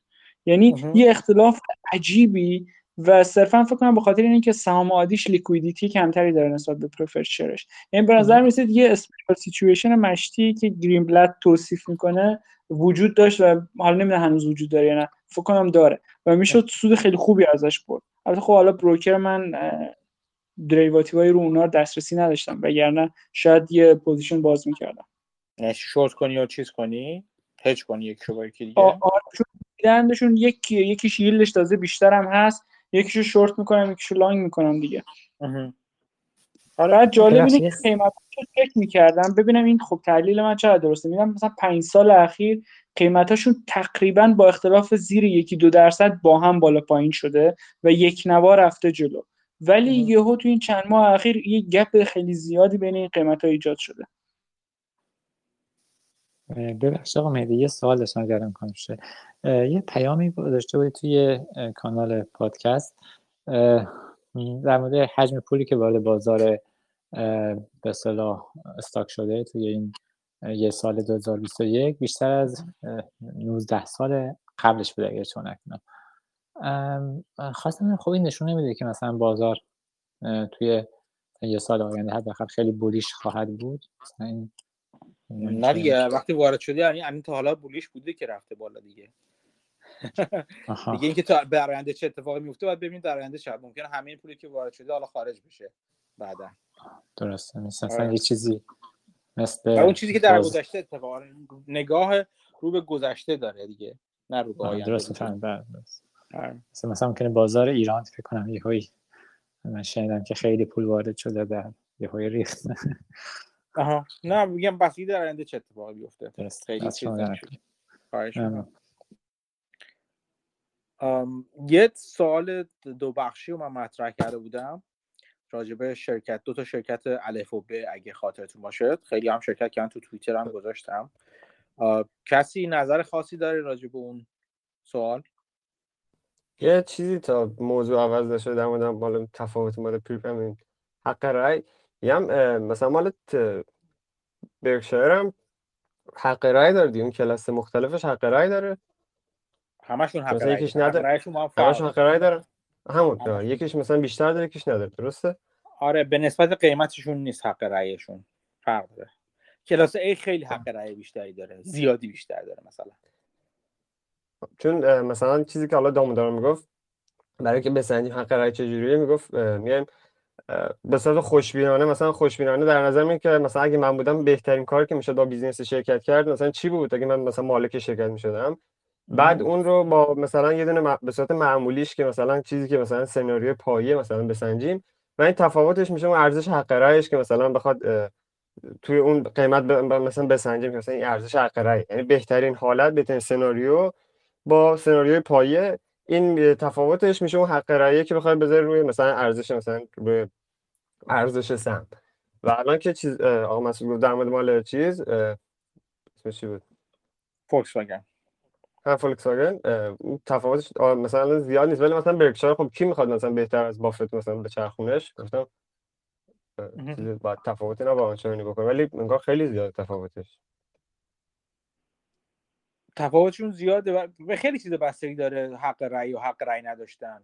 همیشه یعنی به, یعنی به خود اون نورد به مورد میشه گفت که چقدر میارزه. آیا انقدر حق رأی میارزه نمیارزه؟ وقتی اصلا شرکت داره میره جلو هیچ اتفاق جدیدی هم لازم نیست بیفته.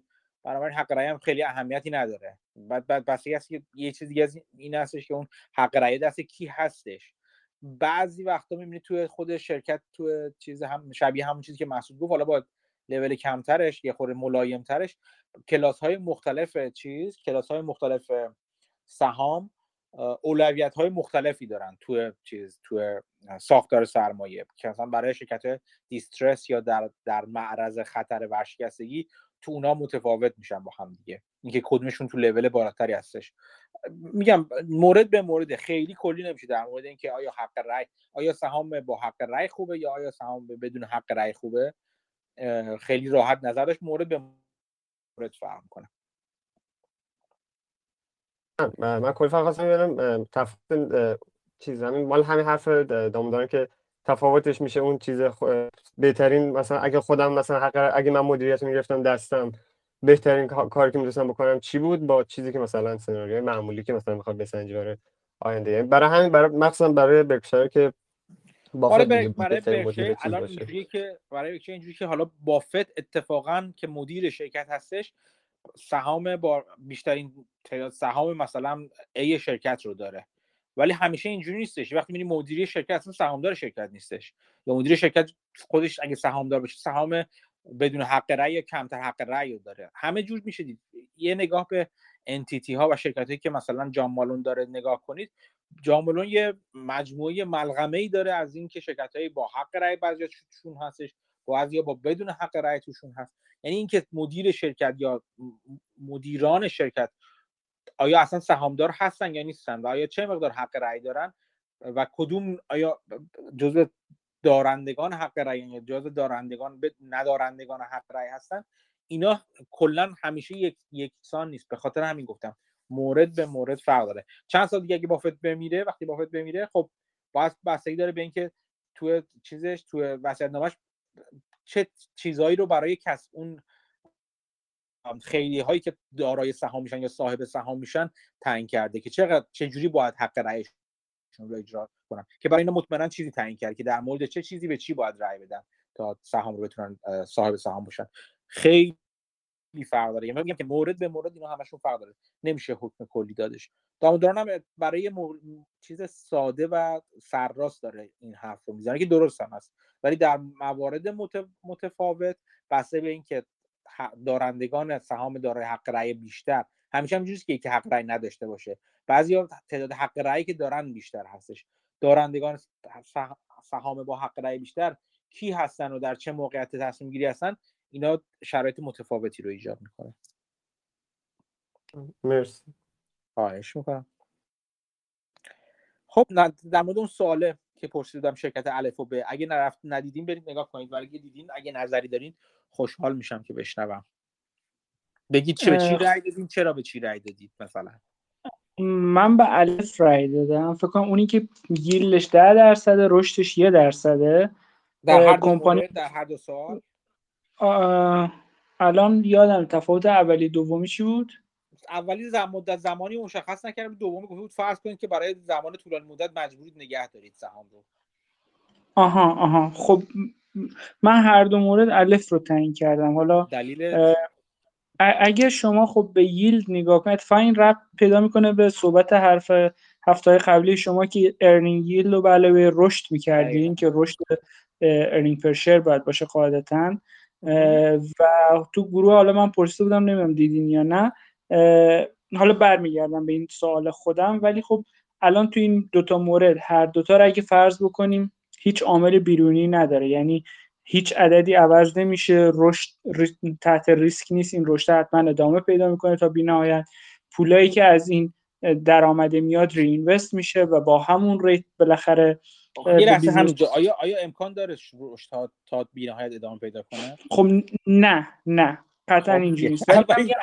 این فرض ها رو بکنی فرضیات تو فرضیات واقعی تری باید بذاری. خب آره. خب step step. من اول می‌خوام فرضیات غیر واقعیشو بگم بعد بیام واقعی ترش بکنم. خب, خب غیر واقعیشو در نظر بگیم هر دوتاشون earning yield شون 11 درصده. با فرض اینکه قیمت با همین rate مثلا رشدشون عوض میشه قیمت سهام و earning yield همین قد میمونه خب هر 11 درصد نیستش earning yield بله رشد. رشد و رشد و earning yield 11 درصده.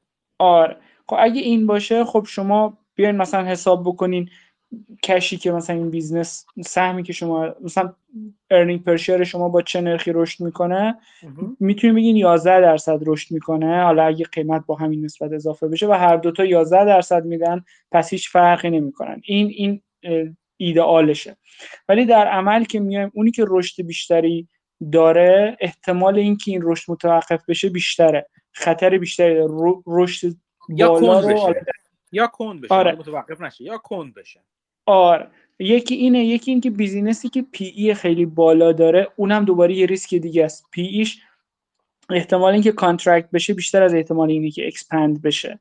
اینم یه فرض منطقی دیگه است. به خاطر اونی که P/E پایین تری داره به نظر می‌رسه business safe تری باشه. اما ها حالا من یه سوال من کاملا با همه حرفایی که زدی تو موافق هستم تا اینجا. و اصولا در واقع شما اون یک درصد من زورکی گذاشتم. فقط از این جهت گذاشتم رشد یک درصد رشدی کمتر از حتی رشد چیز دیگه رشد معمول جی دی پی یا تورم حتی. منظورم بیشتر این که رشدی نمی‌کنه حتی این شرکت. فقط یک درصد از این نظر گذاشتم که حالا مثلا خودش با تورم تقریبا یکی نگه میداره. این این رو خواستم میگم که اگر چارچ... اگر صحبت های من در مورد چارچوب فکری بازدهی سود به علاوه رشد رو در نظر بگیریم تو چند قسمت گذشته عملا همونطور که محسود گفت این دو تا شرکت باید یکی باشن با هم دیگه. ولی خب یکی نیستن به دلایل مختلف در دنیای واقعی.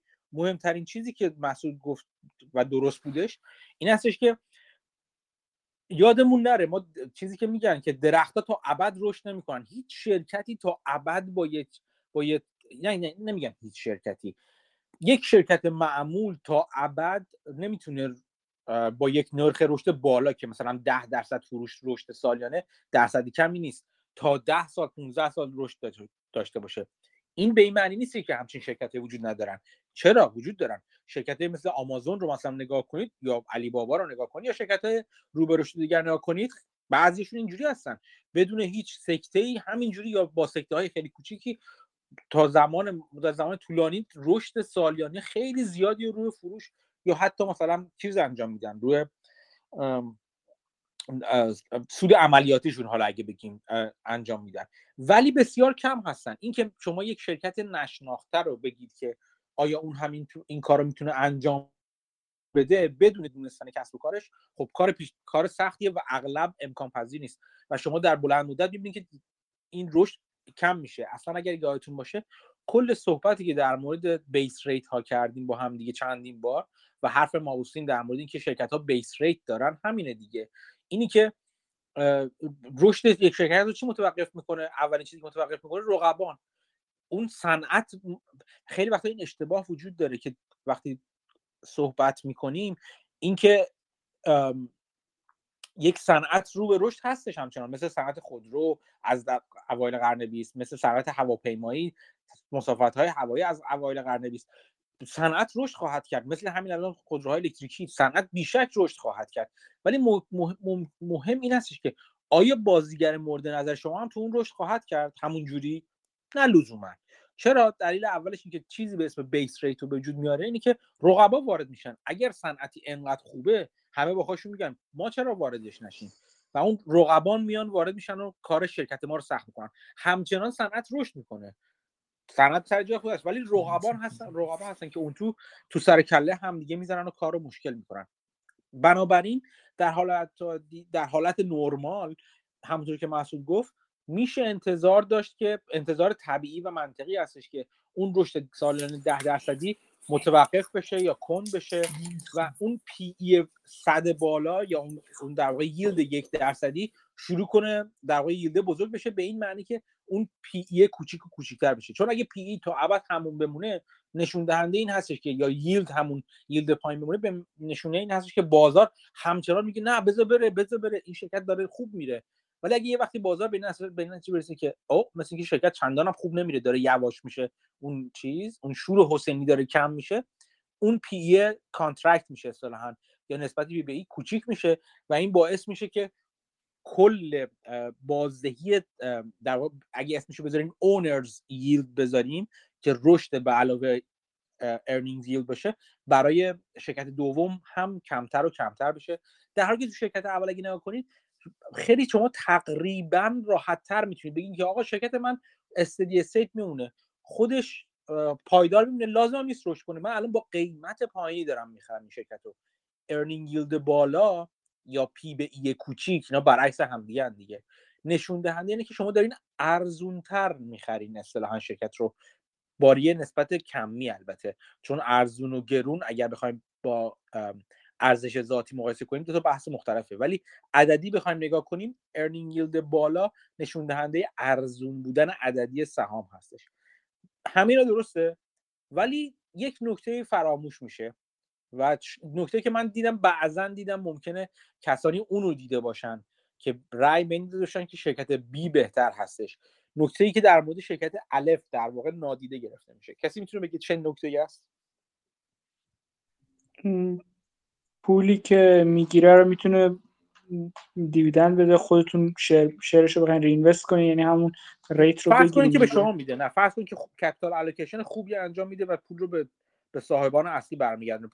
capital رو داغون نمی‌کنه که سعی کنه با رشد کم خودش رو به زور بریزه تو cap چیز خودش. چه نکته ای ممکنه وجود داشته باشه؟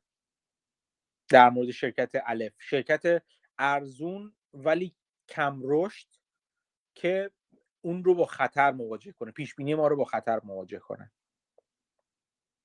خب، معمولا business هایی که خیلی پایینه business های چیزی هن دیگه. بیزنس هایی که خیلی moat ی چیزی ندارن معمولا نه همیشه.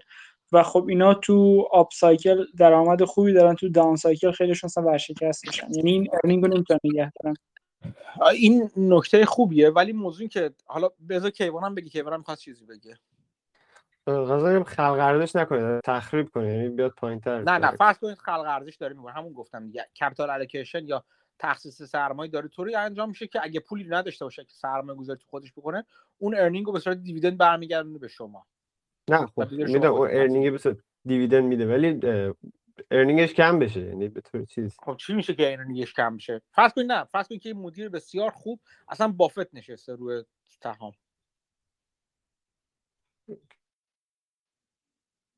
چی میشه که بافت از یه اینجوری بگم بهتون؟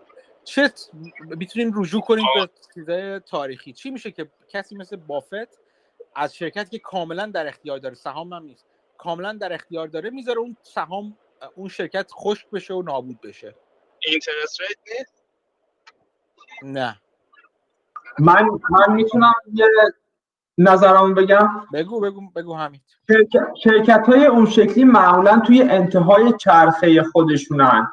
ممکنه این در واقع یه ریفورمی توی اون سکتور اتفاق بیفته و اینا کلا از بازار حذف بشن. خیلی نکته خوبی بود. مثلا چی؟ مثل همون برکشایر دیگه که در واقع دقیقا آفرین. اگر خود اون صنعت اگر اون ارزونی در واقع بی دلیل نباشه. اگر عدم رشد بی دلیل نباشه و همون رشدی که ما الان داریم می‌بینیم به دلیلی در خطر قرار بگیره و تبدیل به رشد منفی بشه یا افول بشه. مثل شرکتی که مثلا مثلا مثل خود برکشایر همونطور که حمید گفتش. شرکت نساجی باشه که توی آمریکا داره کار می‌کنه در حالی که بازار نساجی داره میره سمت چین. و اونجا داره به صرفه تر انجام میشه. دیگه به صرفه نباشه. یا مثلا فرض کنید برای زغال سنگ حرارتی نه زغال سنگ متالورژیک که برای احیا استفاده میشه که مت کل اصطلاحا. برای پتکل فرض کنید برای زغال سنگ حرارتی فرض کنید که به دلایل مختلف صنعت زغال سنگ حرارتی رو به افول هستش. برای اگر حتی شرکتی داشته باشیم که الان همه خیلی هم خوب اداره بشه و اینا در نهایت این شرکت باید تعطیل بشه. چون زغال سنگ حرارتی دیگه استفاده نخواهد شد و فقط بخشی از زغال سنگ در واقع متالورژیک برای احیا فعلا اونم معلوم نیست تا کی اون استفاده خواهد شد. پس این نکته مهمه. اگر شما تو صنعتی باشید اگر شما تو شرکت شما تو صنعتی باشه که درسته که ارزون شرکت ولی آینده شرکت حتی با همون رشد کم یا بدون رشد استدی در نظر گرفتن شرکت می‌تونه با شک و شبهه همراه باشه. خب به دلایلی که اون صنعت کلا رو به افوله یا فرض کنید که شرکتی که توش رقابت زیاده مثلا مثلا ریتیل هست مثلا یا مثلا چه چی بگم هر شرکتی در نظر بگید که مثلا توش رقابت خیلی شدید هست. مثلا بذارید من فکر کنم که مثلا چی می‌تونم باشه. شرکت های آیتی مثلا شرکت های آیتی فرض کنید. آره خب؟ یا اصلا فرض تو بقالی یه بقالی فرض کنید که بقالی محل زیاد شده. بذارید مثال خودمونی تر و کوچیک‌تر بذارید که قابل درک باشه. فرض کنید وارد یه محل شدیم و یه جا یه محل جدید شهر که جدید ساخته میشه. بقالی اول میاد بسیار خوب. بقالی دوم سوم چهارم پنجم ششم یهو اشباع میشه بازار. و عملا سودی نمیمونه. این بقالی های اضافه تر هم شروع می‌کنن با همدیگه رقابت کردن سر قیمت و قیمت پایین بردن طوری که عملا دیگه سوده نیستن. یعنی باز یعنی خود هر کدوم از شرکت ها رو به افول میرن. اما در این صورت خاص در موردی که الان صنعت بقالی با خطر مواجه نشده که مثل صنعت زغالسنگ حرارتی کلا. بلکه تو اون مورد خاص تو اون موقعیت خاص بازی شلوغی و زیادی بازیگران هستن که باعث شده سود ده نباشن. یک بارقه امیدی هست برای شرکتی که توی صنعت بقالی داره کار می‌کنه. برای اون بقالی که توی بین ده تا بقالی در حال رقابت با همدیگه است داره کار می‌کنه. کسی می‌تونه بگه چه امیدی وجود داره برای اینا؟ مارکت کانسالیدیشن. دقیقا دقیقا. یعنی اینکه در گذر زمان بازار شروع می‌کنه کم شدن بازار شروع می‌کنه با همدیگه ادغام شدن. عملا به صرفه نیستش که این بقالی این همه بقالی به صرفه رو با همدیگه اداره کرد. شروع می‌کنن مثلا یکی از بقال بقالی که پولدار تر هستش اون یکی بقالی رو می‌خره به خودش اضافه می‌کنه و جفتش رو مثلا اینونتریش رو کم می‌کنه سعی می‌کنه هزینه هزینه ارائه محصولش رو اینجوری بیاره پایینتر. جفتش رو تو دو تا شعبه رو نگه میداره ولی مثلا inventory ش رو می‌کنه نصف مثلا. اینجوری اون working capital ش یا سرمایه درگردش رو کم می‌کنه و خب یه مقدار از یه مقدار از سرمایهش آزاد میشه. و اینجوری میره بالاتر. یا یه بقالی دیگه مثلا ممکنه اصلا به صرفه نباشه تعطیل کنه بره مثلا. حالا شما اینجوری فکر کنید. توی همچین محیطی که فرض کنید که در به اوج خودش رسیده رو داره میره رو به سمت consolidation ادغام ها یا حذف شدن بازیگران در بازار. کدوم یکی از بازیگرا هست به نظر شما که می‌تونه بقا... شانس بقای بیشتری داشته باشه توی بین بازیگرای فعلی؟ لوکاس پرودیوسر. منظور چیه دقیقا؟ یعنی مثلا شما فرض کنین دارین مثلا فرض کنین نفت تولید می‌کنین. شما قیمت تموم شدهتون 35 دلاره یکی دیگه قیمتش 40 دلاره. اونایی که درسته. دقیقاً. پرودیوسرها سروایو می‌کنن مارجیناشون کم میشه ولی خب همین باعث میشه مارجینای بقیه منفی بشه و خب اونا هست میشن. حالا این کم بودن هزینه تولید رو بگو بگو ایمان من تو نظرم اینه که بین اون هزینه هایی که هست مثل آرندی مثل جنرال و اینترست و اینا. من یادم یه جا بافت می‌گفت که اگر از اون gross profit تون 60 70 درصدش بشه selling و general این شرکت خوبه. ولی اگه جای پولتون میره که R&D ه بدون اینجا داره اوضاعتون خراب میشه. پس یه R&D سهمی چی بشه؟ حالا حالا با راجع اون حرف می‌زنیم. ولی بیاین برگردیم یه خورده سر حرف مسعود پس مسعود داره اینجوری میگه که میگه اون اون اون شرکتی که هزینه ارائه و تولید خدماتش حالا بستگی داره تو چیز نفت باشه commodity باشه بقالی باشه هر چیزی در نظر هزینه اون اون هزینه تولید و ارائهش هر دوتا رو با هم در نظر می‌گیرم فعلا. کمتر باشه می‌تونه که رقابت بهتری کنه که مثلا حتی اگه وارد جنگ قیمت بشه اون چیز رو میاره پایینتر قیمت فروشش رو میاره پایینتر و بقیه رقابت رو هول بقیه رقبا رو هول میده بیرون. حالا بیاین یه رو بخش هزینهش فکر کنیم با هم دیگه. بگین که اگه خب ما یک جور هزینه نداریم که هزینه تولید و ارائه خدمات یک جور هزینه نیست. الان مثلا ایمانی یه مثالی راجبه آرندی زد مثلا یا مثال راجبه از تو حرفش از جنرال ادمنستریشن صحبت کرد. هزینه های مربوط به فروش ولی نه تولید. و هزینه های تولید هم داریم هزینه مربوط به اینترست هم داریم. تک تک بیایم به هر کدوم از اینا فکر کنیم و بگین که خب هر کدوم چطوری ممکنه کمتر باشه نسبت به بقیه رقبا. یعنی مثلا هزینه تولید. فرض از خود تولید محصول میایم بیرون. چطوری مثال بزنم تولید یکی کمتر از رقبا باشه؟ من اتفاقا داشتم ویدیو می‌دیدم از پیتزا هات و دامینوز. خب جایی بود که دامینوز داشت واقعا دیگه ورشکست می‌شد. اومدن چیکار کردن؟ به تیم هایی که بودن مثلا یکی گفت آقا ما می‌تونیم چیز کمترش کنیم یکی می‌گفت ما می‌تونیم مثلا اون یکی دیگه مثلا چی میگن؟ زیتون رو می‌تونیم کمترش کنیم. یکی می‌گفت ما خب می‌تونیم هزینه های دلیوری رو کمترش کنیم. سر جمع چیزی شد که شرکت جون گرفت اومد بالا. یعنی همون خب چیزی آره که آره. بیایم بیایم راجبه ما داریم الان راجبه هزینه تولید طرف می‌زنیم. چطوری شرکت ممکنه هزینه تولیدش از بقیه رقبایی که دارن همون کارو می‌کنن کمتر باشه. چون تو تئوری میگیم که آره هزینه تولید کمتر. خب آخه چطوری؟ اینا همشون دارن یه محصول تولید می‌کنن دارن یه تکنولوژی رو استفاده می‌کنن فرضاً یه, یه کار دارن می‌کنن دیگه.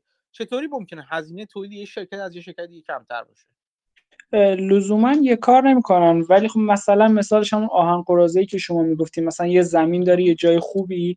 لازم نیست این آهن رو خیلی حمل و نقل روش انجام بده. همون جایی که تولید میشه اینو می‌گیره مثلا اسقاط می‌کنه یا هر چی تحویل میده اون هزینه حمل و نقلش کم میشه. این باعث میشه که مثلا هزینه تولیدش کمتر بشه. یا مثلا تو تولید فولاد مثلا از یه تکنولوژی دیگه یه کمپانی بود چی بود اسمش؟ از یه تکنولوژی furnace های کوچیکتر کوره های کوچیکتری استفاده می‌کرد. mini mill اصطلاحا بهشون میگن. mini mill. این شده بود که low-cost producer بشه مثلا. چیزا یعنی یه بالاخره یه imbalance ی باید باشه که cost ش بیاد پایینتر. حالا اون imbalance چیه؟ بسته به business می‌تونه فرق کنه. توی business location هزینه حمل و نقل توی business تکنولوژی توی business patent و حالا خیلی چیزای دیگه. آره. پس پس خوبه که فکر کنید. اگر به شرکتی دارین فکر می‌کنید اینا همه اینا دقیقا همه این صحبت کردم محسوس یکی یکی میشه از توش یه moat یا خندق کشید بیرون. تمام چیزهایی که با موتهایی که دور این هستش که هزینه تولید شما رو بیاره پایین. وقتی می‌بینی هزینه مواد اولیه‌تون کمتر هستش خود مواد اولیه مثلا مثلا شما اجازه استفاده از چوبهای جنگلی دارین توی شرکت الوار و اون اجازه رو ارزون گرفتین و همونجا هستین و هم همه چی همه چی خوب اون اجازه ارزونتون دسترسی به مواد اولیه‌تون ممکنه ارزون باشه. یه جا ممکنه حجم و اندازه شما باعث شده باشه که مواد اولیه رو ارزون بخرید. مثلا شما والمارت هستین چون زیاد می‌خرید همه تولید کننده ها اونا دارن رقابت می‌کنن که اونا بشن فروشنده به شما که شما بعدا بفروشین به مشتری. اندازه شما تبدیل به moat ی میشه که هزینه شما رو میاره پایین یه جا دیگه ممکنه هزینه های process تا process مواد اولیه تا حمل و نقل تا تا دست شما باشه. مثل هزینه های حمل نقل که مسعود گفت. یه جا دیگه ممکنه هزینه تولید شما بابت فرایند تولیدشون باشه که بهتر هست. خود این فرایند تولید باز دوباره ممکنه به دلیل دسترسی ارزون مواد اولیه مثل سوخت انرژی غیره و غیره باشه. می‌تونه دسترسی به یک پتنت خاص باشه. می‌خوام می‌خوام منظورم اینه که هدف از این تمرین کوتاه ذهنی است که به این چیزا فکر کنید که از کجاها ممکنه این مود بیاد. چرا شرکت شما بهتر از شرکت برک است؟ چون اگه دلیلی پیدا نکنید دلیلی هم ندارید برای اینکه بخرید این شرکت رو. یک چیزی باید شما پیدا کنید تو شرکتتون که متفاوت از شرکت های دیگه باشه. خب اینا هزینه تولید. به عهده خودتون می‌ذارم که بیشتر فکر کنید که این برتری هزینه که یا کم بودن هزینه تولید از کجاها میاد. بریم سراغ بخش بعدی هزینه ها هزینه های مربوط به ادمنستریشن و فروش. اینکه حالا محصولتون تولید کردی از تو انبار می‌خوایم به دست مشتری برسونید. چی باعث میشه این هزینه در واقع مدیریت اداره و به دست مشتری رسوندن برای برای یه شرکت کمتر از شرکت دیگه باشه. یکیش location دوباره. مثلا شما خودروتون رو تولید می‌کنین میارین اروپا یا اروپا تولید می‌کنین یکیش location می‌تونه باشه. دوباره حجم خیلی تاثیر داره تو مثلا هزینه حمل و نقل و انتقال. بحث دستمزد و مدیریت ها و compensation ها می‌تونه باشه. آره خب یعنی هزینه های یعنی بالاسری در واقع. overhead شرکت ممکنه به هم به هر دلیلی کمتر باشه. یه وقت ممکنه به خاطر ساختار شرکت باشه. اینکه هر نفر چند تا کار می‌کنه. تعداد در واقع اینجاست که مثلا عواملی مثل این چیزی که میگن revenue پر امپلوی برای شما ممکنه مهم باشه. بین شرکت هایی که توی زمینه کار می‌کنن. اینکه چقدر revenue چقدر درآمد داره شرکت شما سرشکن شدهش به تعداد به تعداد کارمندان اون شرکت. هر چی تعداد کارمندا کمتر باشه این سرشکن شده یا این سرانه فروش به به کارمند یا کارگر میره بالاتر. این می‌تونه باشه. دیگه چه چیز دیگه می‌تونه باشه؟ دلالا مثلا مثال تسلا دوباره اینو هزینه رو کم می‌کنه آره دقیقا. واسطه ها واسطه ها رو شما هر جور بتونید واسطه ها رو کم کنید کمتر می‌تونه باشه. هزینه های انبارداری خودتون رو حتی کمتر کنید. اگر بتونید از انبار مشتریان از انبار supplier استفاده کنید. یعنی به جای اینکه مثلا کالاهایی که دارین رو شما از انبار خودتون بفرستین برای مشتری مستقیم از انبار supplier و تامین کننده خودتون بفرستین بفرستین برای مشتری. در واقع supplier تون رو مجبور کنید که هزینه انبارداری اونا بکنن. نه شما. اگر یک سیستم فرضاً فراگیر انبارداری و یک پارچه انبارداری بین خودتون و supplier تون برقرار کرده باشین شما مثلا شما اجازه مثل یه option خیلی از شرکت اینجوری هستن. اجازه یا option خرید option مالکیت موجودی انبار مشتری رو می‌خرن. یعنی یه پولی میدن میگن ما اجازه داریم از انبار شما استفاده کنیم. این اجازه داشتن optionality بهشون اجازه میده که خودشون انبار نداشته باشن انبار مشتری رو داشته باشن. این این یک یک بخش دیگه هست. اینو بهش همون drop ship میگن دیگه مهدی. آره آره آره. همون drop ship ی که شما سفارش میدن مثلا خود سامسونگ اصلا از همونجا هستید ship می‌کنه برا customer دقیقاً. دقیقاً. این این سیستم شماست که شما این کار رو انجام میده برای شما. به شما اجازه میده و supplier تون رو می‌خواد. اینا مهمه. این باید شما چون supplier که مجانی این کار رو شما انجام نمیده که. برای supplier شما یا تامین کننده شما به صرفه که این کار رو انجام بده. یعنی شما یک هزینه ای بکنید در حالت عادی که اون optionality رو از انبار supplier بخرید. این این که چقدر هزینه کنید چقدر چونه زنی کنید مهم هستش. بیاین توی ترابری مثلا حتی. اینکه چجوری شما می‌تونید ترابری همین حمل و نقل فرض کنید که حالا اون هزینه shipping هم می‌خوایم برای مشتری بیاریم پایین. اینکه چقدر هزینه ترابری بدین از انبار خودتون یا حالا تامین کنندتون به دست مشتری. اینو فکر کنید چجوری میشه آورد پایین؟ میشه داد یکی دیگه ببره یا میشه موقعی که می‌برین مثلا کالای یک دیگر هم برسونین. کاری که آمازون وقتایی می‌کنه یعنی مثلا می‌بینه یه کامیونش داره میره فرض بکنین ظرفیت اضافه داره. یکی دیگه هم کالا داره توی پلتفرم دیگه میگه این مسیر رو مثلا من با یه تخفیفی برات می‌برم. اگه بخوای یه بخشی از ماشینش فرض کنین خالی نره اصطلاحا. و خب اینجا مثلا یه پولی می‌گیره یعنی عملا هزینهش اومده پایین. درسته. اینو اصلا یعنی کلا لاجستیک شرکت خوش یه بخش میشن. یه چیزی انقدر جذاب میشن.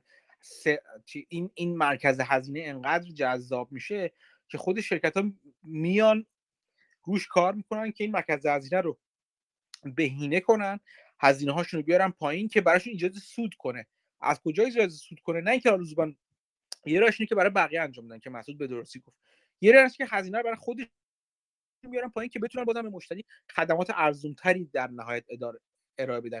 چیزی که از مدت ها پیش والمارت خیلی قبل از آمازون سیستم ترابری والمارت اصلا یکی از واقعا جالب ترین و هیجان انگیزترین بخش های والمارت بوده از مدت ها پیش. و اصلا یه قسمتی از همون زندگی سم والتون اصلا راجع به تریل والمارت میگذره که چقدر اون لاجستیک براشون مهم بوده.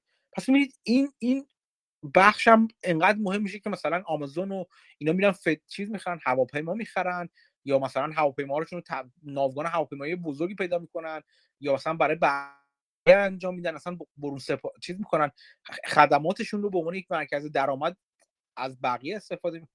یعنی تبدیل به مرکز درآمد می‌کنن و این خدماتشون رو به بقیه بازیگران بازار میفروشن و غیره و غیره. پس این هم از ترابری. بیایم دیگه کجاها هزینه داریم.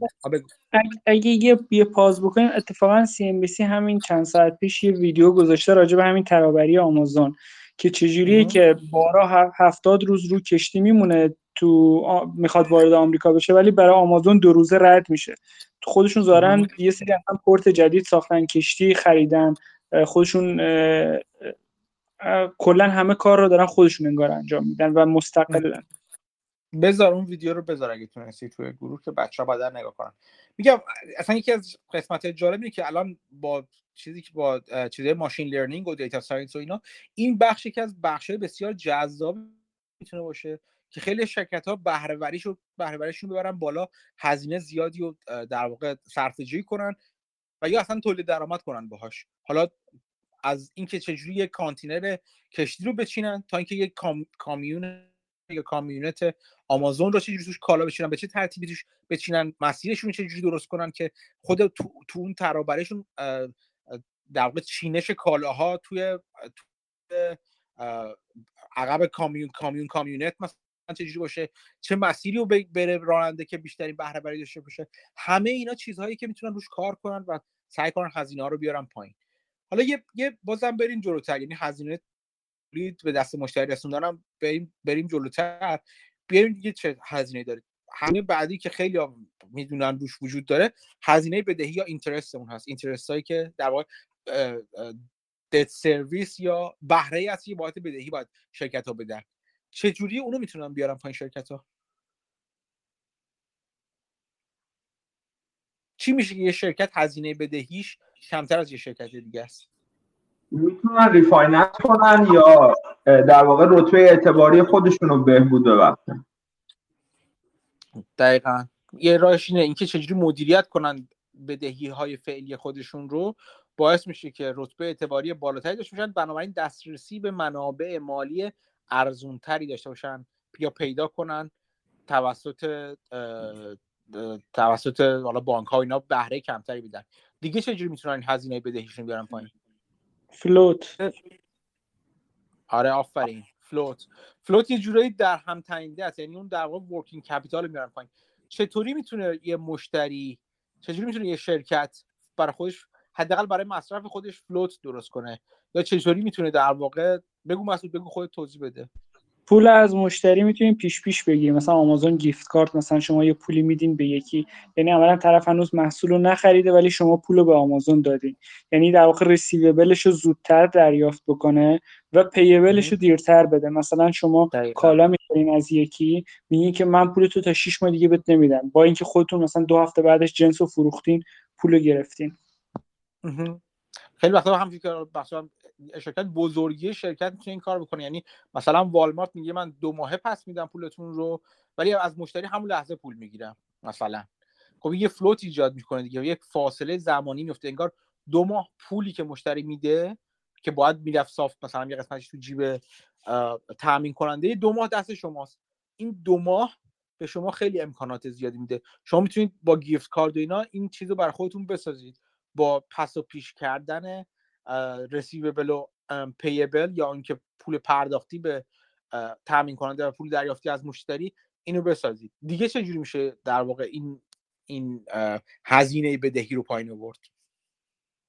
اکویتی بیشتر صادر کنید آها. بعضی وقتا به صرف است که شما اکویتی یا سهام صادر کنید به که برین از وام از بانک قرض بگیرین. چه وقت می‌تونین این کار بکنید؟ اون رو که همیشه عملا دارن انجام میدن دیگه هر موقع دستشون برسه. ولی خب دایلوت می‌کنه.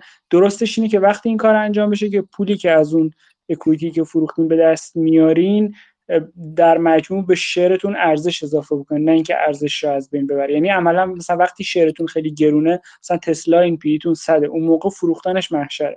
ولی اگه مثلا پیتون دو اکویتی میفروشین دارین پدر شیرهولدرها رو در میارین. دقیقا. پس اون همون چیزی که گفتیم کپیتال الوکیشن یا تخصیص سرمایه اینجا مهم میشه. اینکه تأمین سرمایهتون رو از کجا انجام بدید؟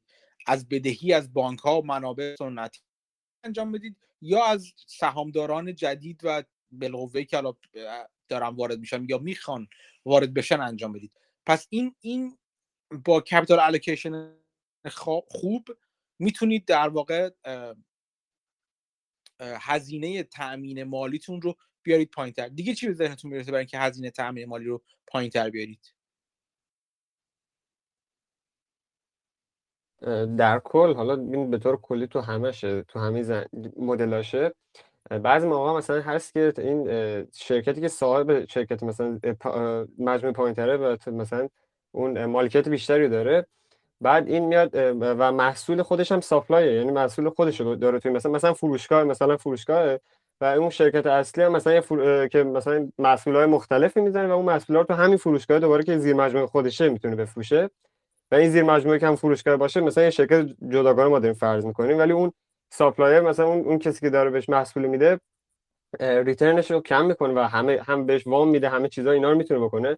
تا این هم شرکتی که همین محصولات خودش رو میفروشه مثلا حالا چیزی که تو ایران هست مثلا فروش این فروشگاه و اون شرکت زنجیرش هم زنجیره مال چه گلرنگ که همه محصولات مثلا روغن و مثلا چیزای بهداشتی اینا رو بهش میده و اینا رو با مثلا با چیز خیلی کمتری می‌گیره به بهشون میده چون سودش دوباره به خودشون برمیگره و فقط برای که مثلا مارکت اون شرکت همین کوچیک‌تر که مثلا بگیم افق کوروش اونو بزرگتر کنه که بتونه بخش بیشتر از مارکت بگیره. یعنی اینم مثلا یه چیزای دیگه هم هست که شرکت مثلا اصلا جنبه سود اون چنانی نداره برای اون شرکت اصلیه ولی از اون می‌زنه تا یکی بزرگ بشه و جلو رقبای اینو بگیره. یا مثلا تامین کنه مثلا چیزای همین بهشون وام بده و اینا, اینا رو می‌تونه.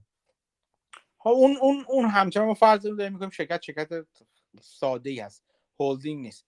ولی باز این ایده رو میشه به صورت اونجایی که پرایوت اونجایی که پرایوت لیبل ها هستن اونجا رو اونجا چیز کرد که خیلی از شرکت ها پول میدن یعنی در واقع انقدر بزرگ هستن که شرکت های تامین کننده اصلی رو مجبور می‌کنن محصولات خاص بذارن با لیبل خود این شرکت فروشنده که اینا رو با قیمت پایینتری بفروش بفرستن توی بازار. این این این هم یک چیز است. ولی داشتیم در مورد پایین آوردن هزینه تامین مالی حرف می‌زدیم. چطور می‌تونن شرکت ها تامین هزینه مال تامین مالیشون رو بیارن پایین تر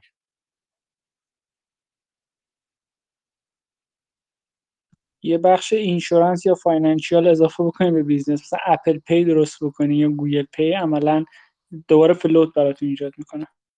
آره آره اونم هستش اونم هستش که شما مثلا باز این بازم اضافه کردن محصولات دیگه است برای اینکه شما محصول خودتون رو جذابتر کنید یا اینکه یا اینکه یه پول اضافه تری از مشتری بگیرید چون که می‌دونید در مورد خیلی از insurance ها مخصوصا insurance حالا چه پرداخت ها چه insurance های مثلا گارانتی ها اغلب مشتریه که متضرر میشه نه شرکت.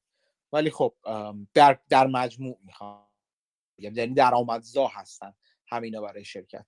ولی خب اینو اینو من می‌ذارم به به عهده خودتون. یه خورده بیشتر فکر کنید. چطوری می‌تونید منابع مالی ارزون تری پیدا کنید برای برای شرکت؟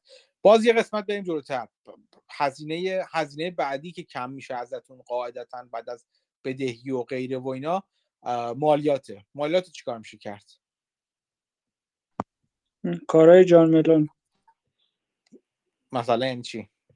مثلا یه کمپانی دیگه یه subsidiary مثلا می‌خره که بدهی داره یا عملا یه business جدید business خودش ایجاد می‌کنه که negative income ی که اون داره رو با positive income اینور در نظر می‌گیره مالیات overall میاد پایین. یعنی شما دارین یه business ضررده که حالا شروعش حالت استارتاپه تو دل business خودتون دارین اون باعث میشه که مالیاتتون کم بشه. ولی اگه شما اون business ضررده جدا باشه درست این ضرر رو در آینده می‌تونی از مالیات کم کنین. ولی با این روشی که من میگم در حال حاضر از مالیات کمش می‌کنین نه در آینده ببینین چی میشه. عملا با پول مالیاتی که دارین میدین برای خودتون یه venture را میندازین تو business خودتون.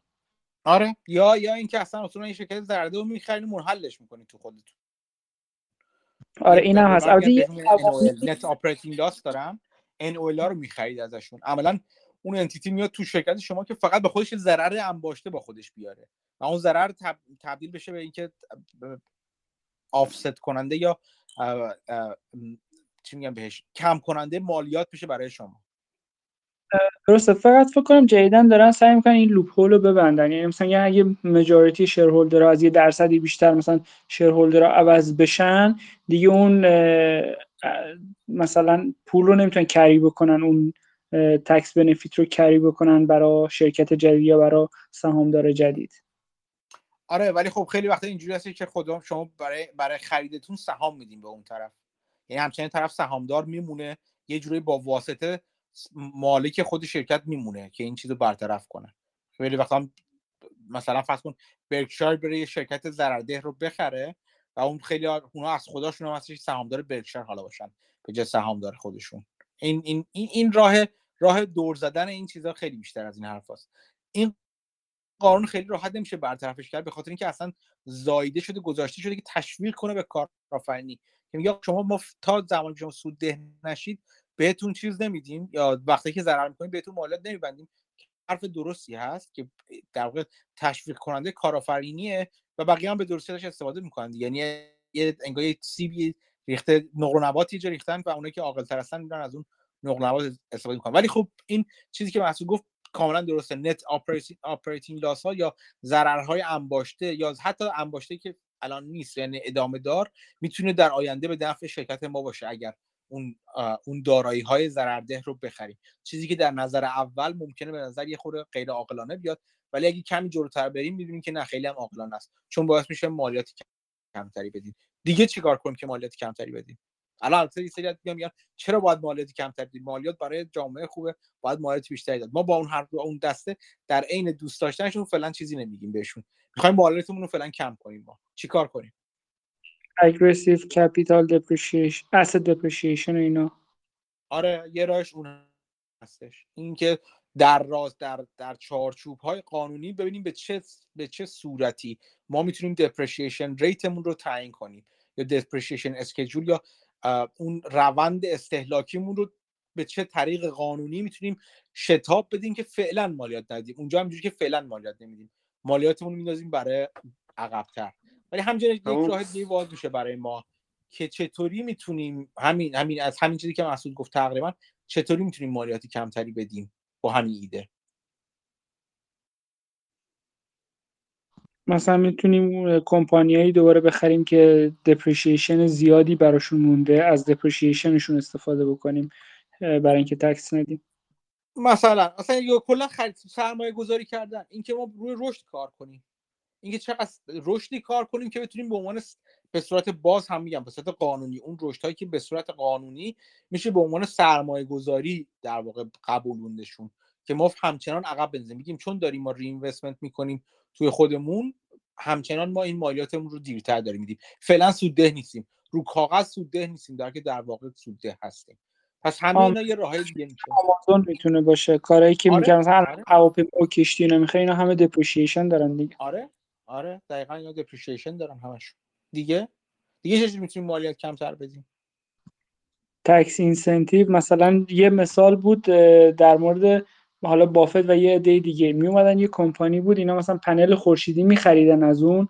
بعد خود اون کمپانی پنل خورشیدی رو برای اینا اجاره می‌داد و خب عملا پول خودش رو در می آورد به علاوه یه سری tax incentive به این business ها می‌رسید. یعنی اینا صفحه خورشیدی نمیخریدن که داشته باشن میخریدن که اجاره بدن و tax incentive ش رو استفاده بکنن که البته یه fraud ی هم مثل اینکه شده بود.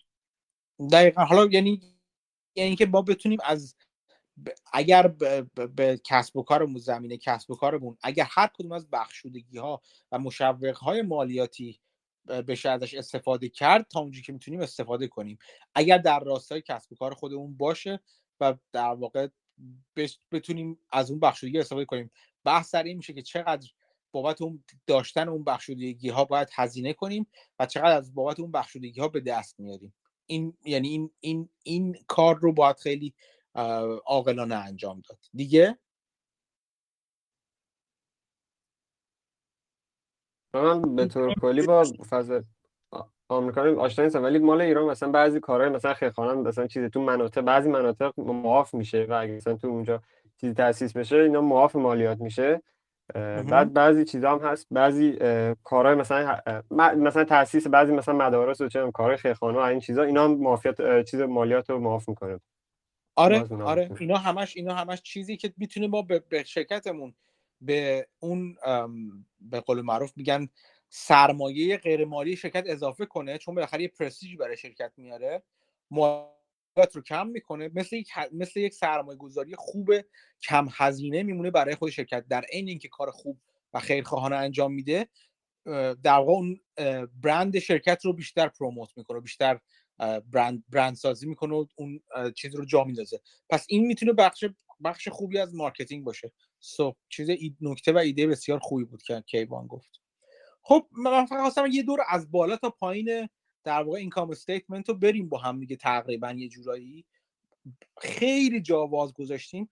ولی می‌خوام به شما که این نگاه به کسب و کار چجوری می‌تونه نگاه به سرمایه گذاری شما رو متحول کنه؟ اینکه دنبال چجور کسب و کارهایی باشین؟ چرا کسب و کار شما رو باید فکر کنید از رقیبش بهتره؟ اگه همه چی یکسانه چی باعث میشه که مال شما در آینده بهتر باشه؟ همون سوالی که تبدیل به میشه که آیا چقدر طول می‌کشه که همه شرکت شرکت من به base rate برگرده تا رقبا به base rate برگرده چون دید کلی base rate یا reversion to the mean یا بازگشت به میانه اینه دیگه که میگه همه همه میانه میشن بالاخره در بلند مدت. ولی نکته اینجاست که یادمون نره بعضی از شرکت ها دیرتر میان به میانه برمیگردن دیرتر عادی میشن دیرتر میرن تو خیلی جمعیت. تمام چیزهایی که ما الان از بالا تا پایین گفتیم چیزهایی هستش که در ظاهر در یک کسب و کار باعث میشه که تغییرات کوچیکی در مدل کسب و کار بین این شرکت و اون شرکت باشه و این شرکت اولی رو از شرکت دومی بسیار جذابتر کنه یا دیرتر هلش بده به سمت میانه شدن. توی سرمایه گذاری باید به این چیزا فکر کنید نگاه fundamental منظور این چیزاست. منظوری که ببینید تو مدل کسب و کار شرکت چه خبره. نگاه fundamental از نظر من درستش برای سرمایه‌گذار همونطور که وارن بافت و غیره هم میگن این که نگاهتون بعضی نگاه fundamental رو به میگن که نگاه macro fundamental من نگاه ماکرو رو زیاد fundamental نمی‌بینم. نگاه fundamental رو از نظر من این نگاه fundamental ه چون بیس و اساس خود شرکته نه اینکه تو اقتصاد چی میگذره. بیس و اساس شرکتی که در دست مدیران شرکت تا حد زیادی. شما الان دیدین از بالا تا پایین چقدر پیچ داریم چقدر پیچ تنظیم داریم که مدیرای شرکت مدیریت شرکت بچرخونه تا بتونه از سرمایه شما از سرمایه سهامداران بهترین استفاده رو ببره و بهترین نوع دفاع کنه. در که دستت مدیر شرکت نیست که حالا نرخ بهره چجوری میشه نمی‌دونم الان دعوای چین و آمریکا چجوری میشه. این این چیزا دست مدیریت شرکت نیست.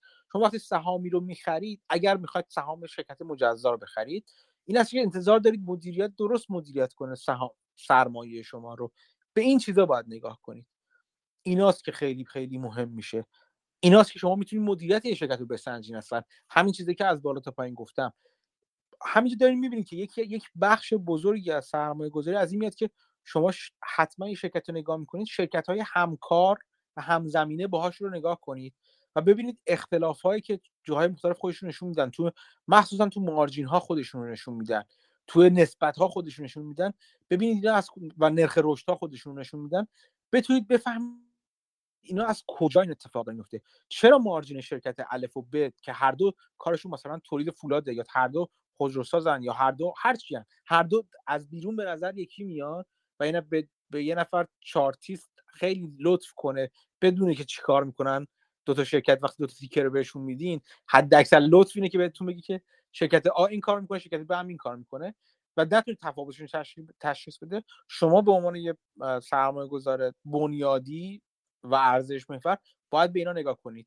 ببینید که اینا چی هست که داره این تفاوت ها رو می‌سازه تفاوت در رشد تفاوت در نسبت ها تفاوت در مارجین ها اینا رو چیا می‌سازه بفهمید. این اینا مثل کلاس درس میمونه براتون دیگه.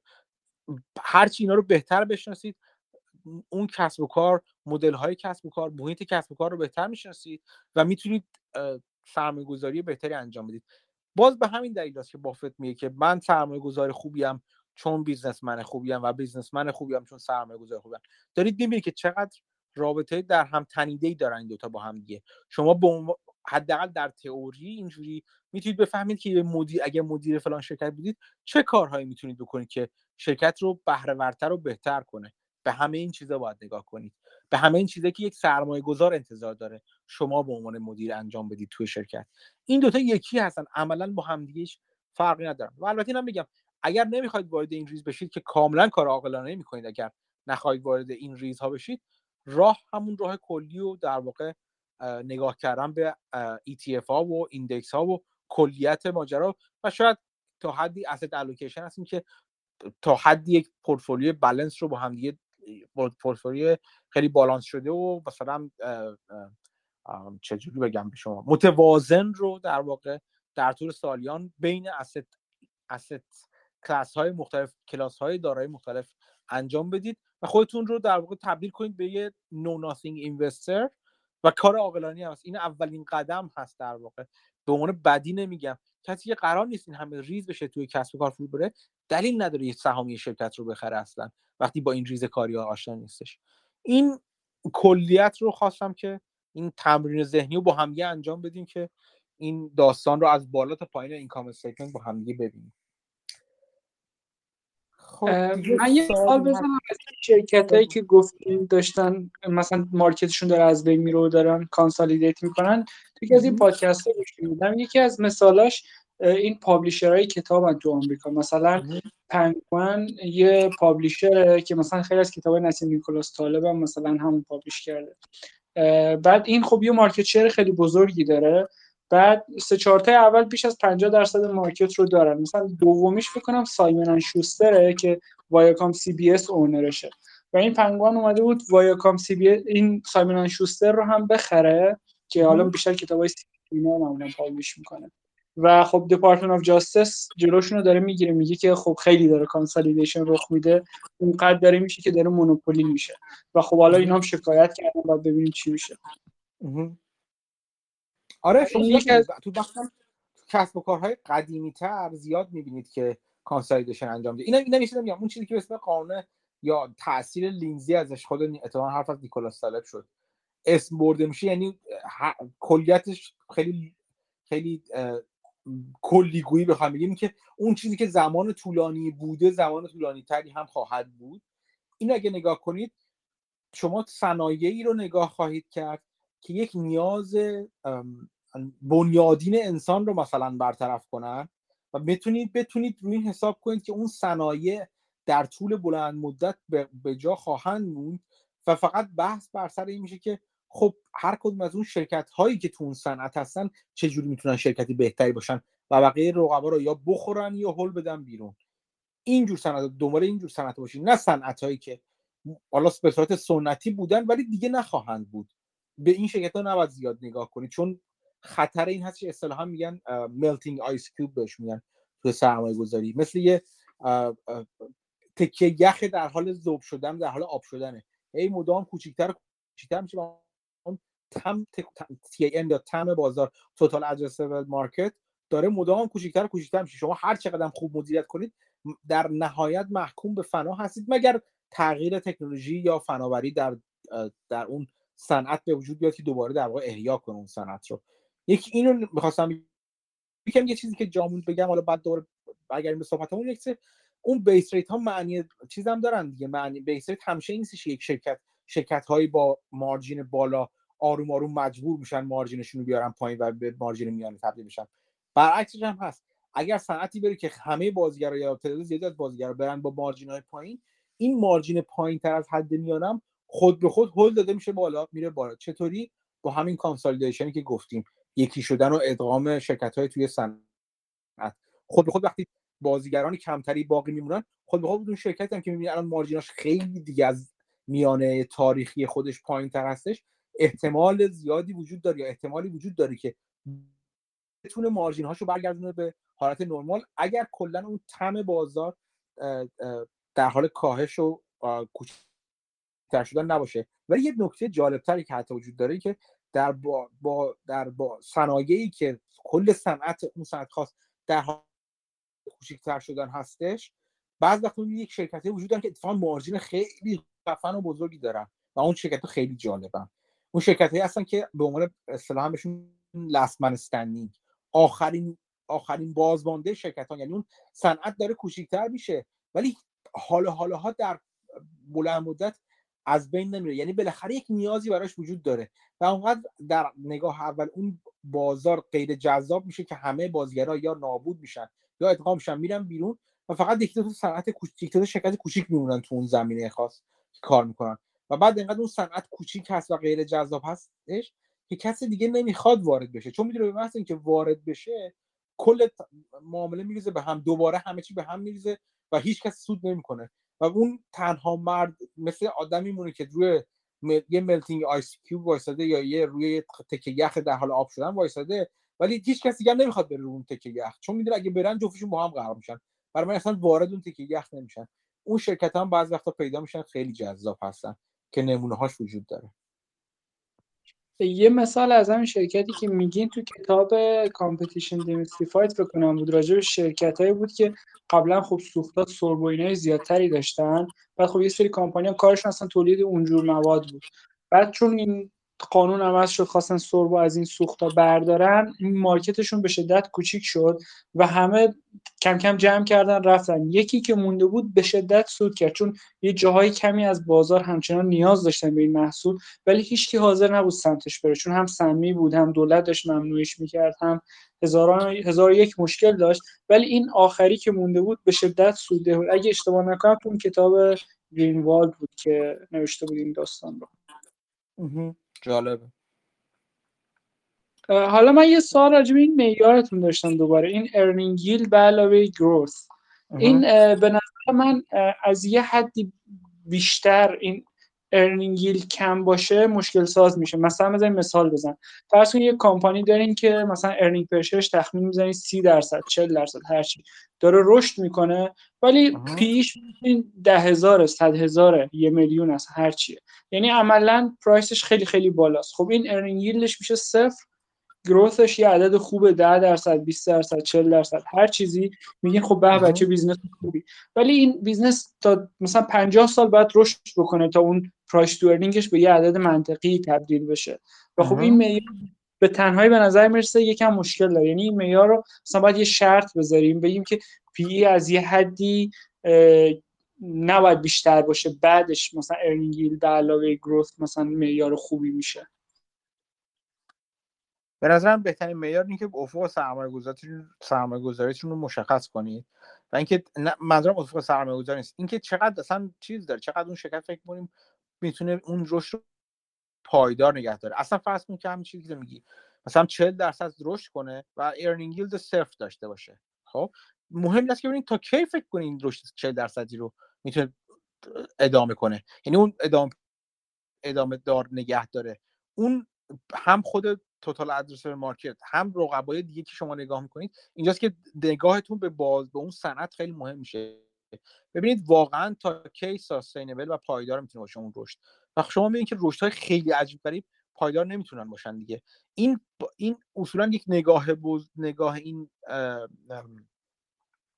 این چارچوب فکری بر اساس این هستش که شما حتما باید قبول کنید که اون رشد شما یک رشد معقولیه. رشد های غیر معقول امکان پذیر هم نیستن. به همین دلیل چون باید اینو قبول کنید شما خود به خود هل داده میشید به سمت اینکه شما ییلد از یه مقدار به پایینتر رو از یه مقدار به پایینتر رو اصلا قبول نتونید بکنید. یعنی چی؟ یعنی سهام رو از یه حدی به پایینتر به گرونتر نخرید. این این اون افق سرمایه گذاری مهمه. و اینکه چقدر اطمینان دارید به پیش بینی خودتون. یعنی فرض شما میگید نه من میگم تو پنج سال آینده مثلا می‌تونه این شرکت مثلا پنج چه می‌دونم چه درصد رشد کنه. بسیار عالی. یه،, چیزی رو هم نگاه کنید. وقتی صحبت از این می‌کنیم که این در بلند مدت اینا با هم یکی میشن و این ارنینگ به علاوه رشد هستش تعیین می‌کنه که چه بلایی سر سرمایه گذاری می‌خواد شما می‌خواد بیاد داریم اصلا در بلند مدت نگاه کنیم پنج سال ده سال اینا داریم نگاه کنیم ولی نه خیلی بلند مدت. منظوری که نمی‌تونیم خیلی بلند مدت هم نگاه کنیم. چرا؟ چون 20 سال ما واقعا نمی‌دونیم اتفاقات زیادی ممکنه تو خیلی خیلی بلند مدت بیفته. برای یک یه سویت اسپاتی داره برای شما که با از کجا میاد؟ از شناختتون نسبت به اون صنعت میاد. اینکه شما هر چقدر شناختتون عمیقتر و قویتر باشه نسبت به صنعت می‌تونید این افق نگاهتون رو طولانی تر کنید و قبول کنید یک سهام رو بتونید گرونتر بخرید. ولی بازم حدی داره این بلند مدت نگاه کردن انقدر مخصوصا با سرعت تحولاتی که داره الان اتفاق میفته این می‌خوام بگم چند تا عامل محدود کننده دارید و چند تا عامل هل دهنده داره گشاد کننده دارید. یه چیزی هست که اون circle of competence شما اون دایره توانایی و فهم شما از اون محصول هر چقدر اون دایره فهم رو بزرگتر کنید شما می‌تونید افق نگاه هم بزرگتر کنید. ولی از طرف دیگه رقبا و اصلا نوع پیشرفتایی که داره انجام میشه این بازه قابل پیش بینی رو برای شما کوچیکتر کوچیکتر می‌کنن این رو باید به یه حد بهینه و اصلا sweet spot برسونید تا بتونید نگاه درستی به این چارچوب فکری داشته باشید. درست مرسی. یعنی در واقع رشد از یه حدی بیشتر باشه یا earning از یه حدی کمتر باشه این عدد خیلی منطقی نمیشه این روشه آره، و مثلا آره, آره. به دلایل مختلف به دلایل محدودیت های توانایی ما تو پیش بینیمون مخصوصا.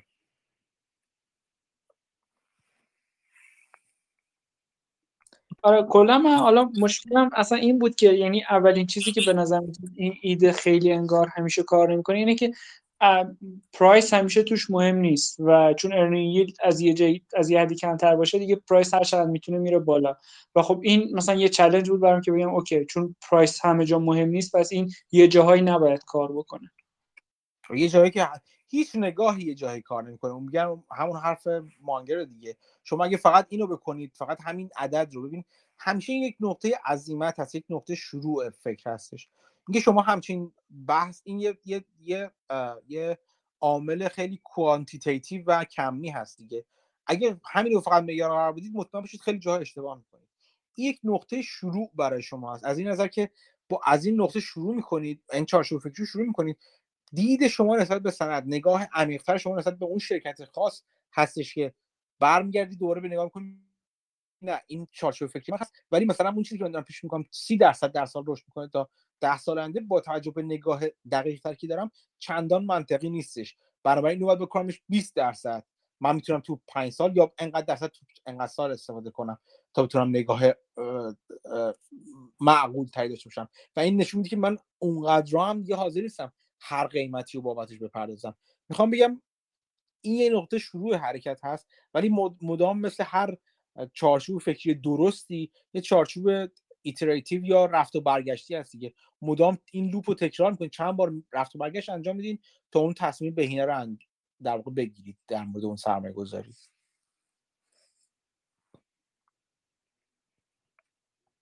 یه چیزی در مورد موضوع مال چیز قبلی که در مورد شرکت مثلا چجوری می‌تونه هزینه رو کم کنه کتاب The Art of Profitability اون مال حالا اسمش یه ذره پیچیده است نمی‌تونم بگم اسم نویسندش چیه.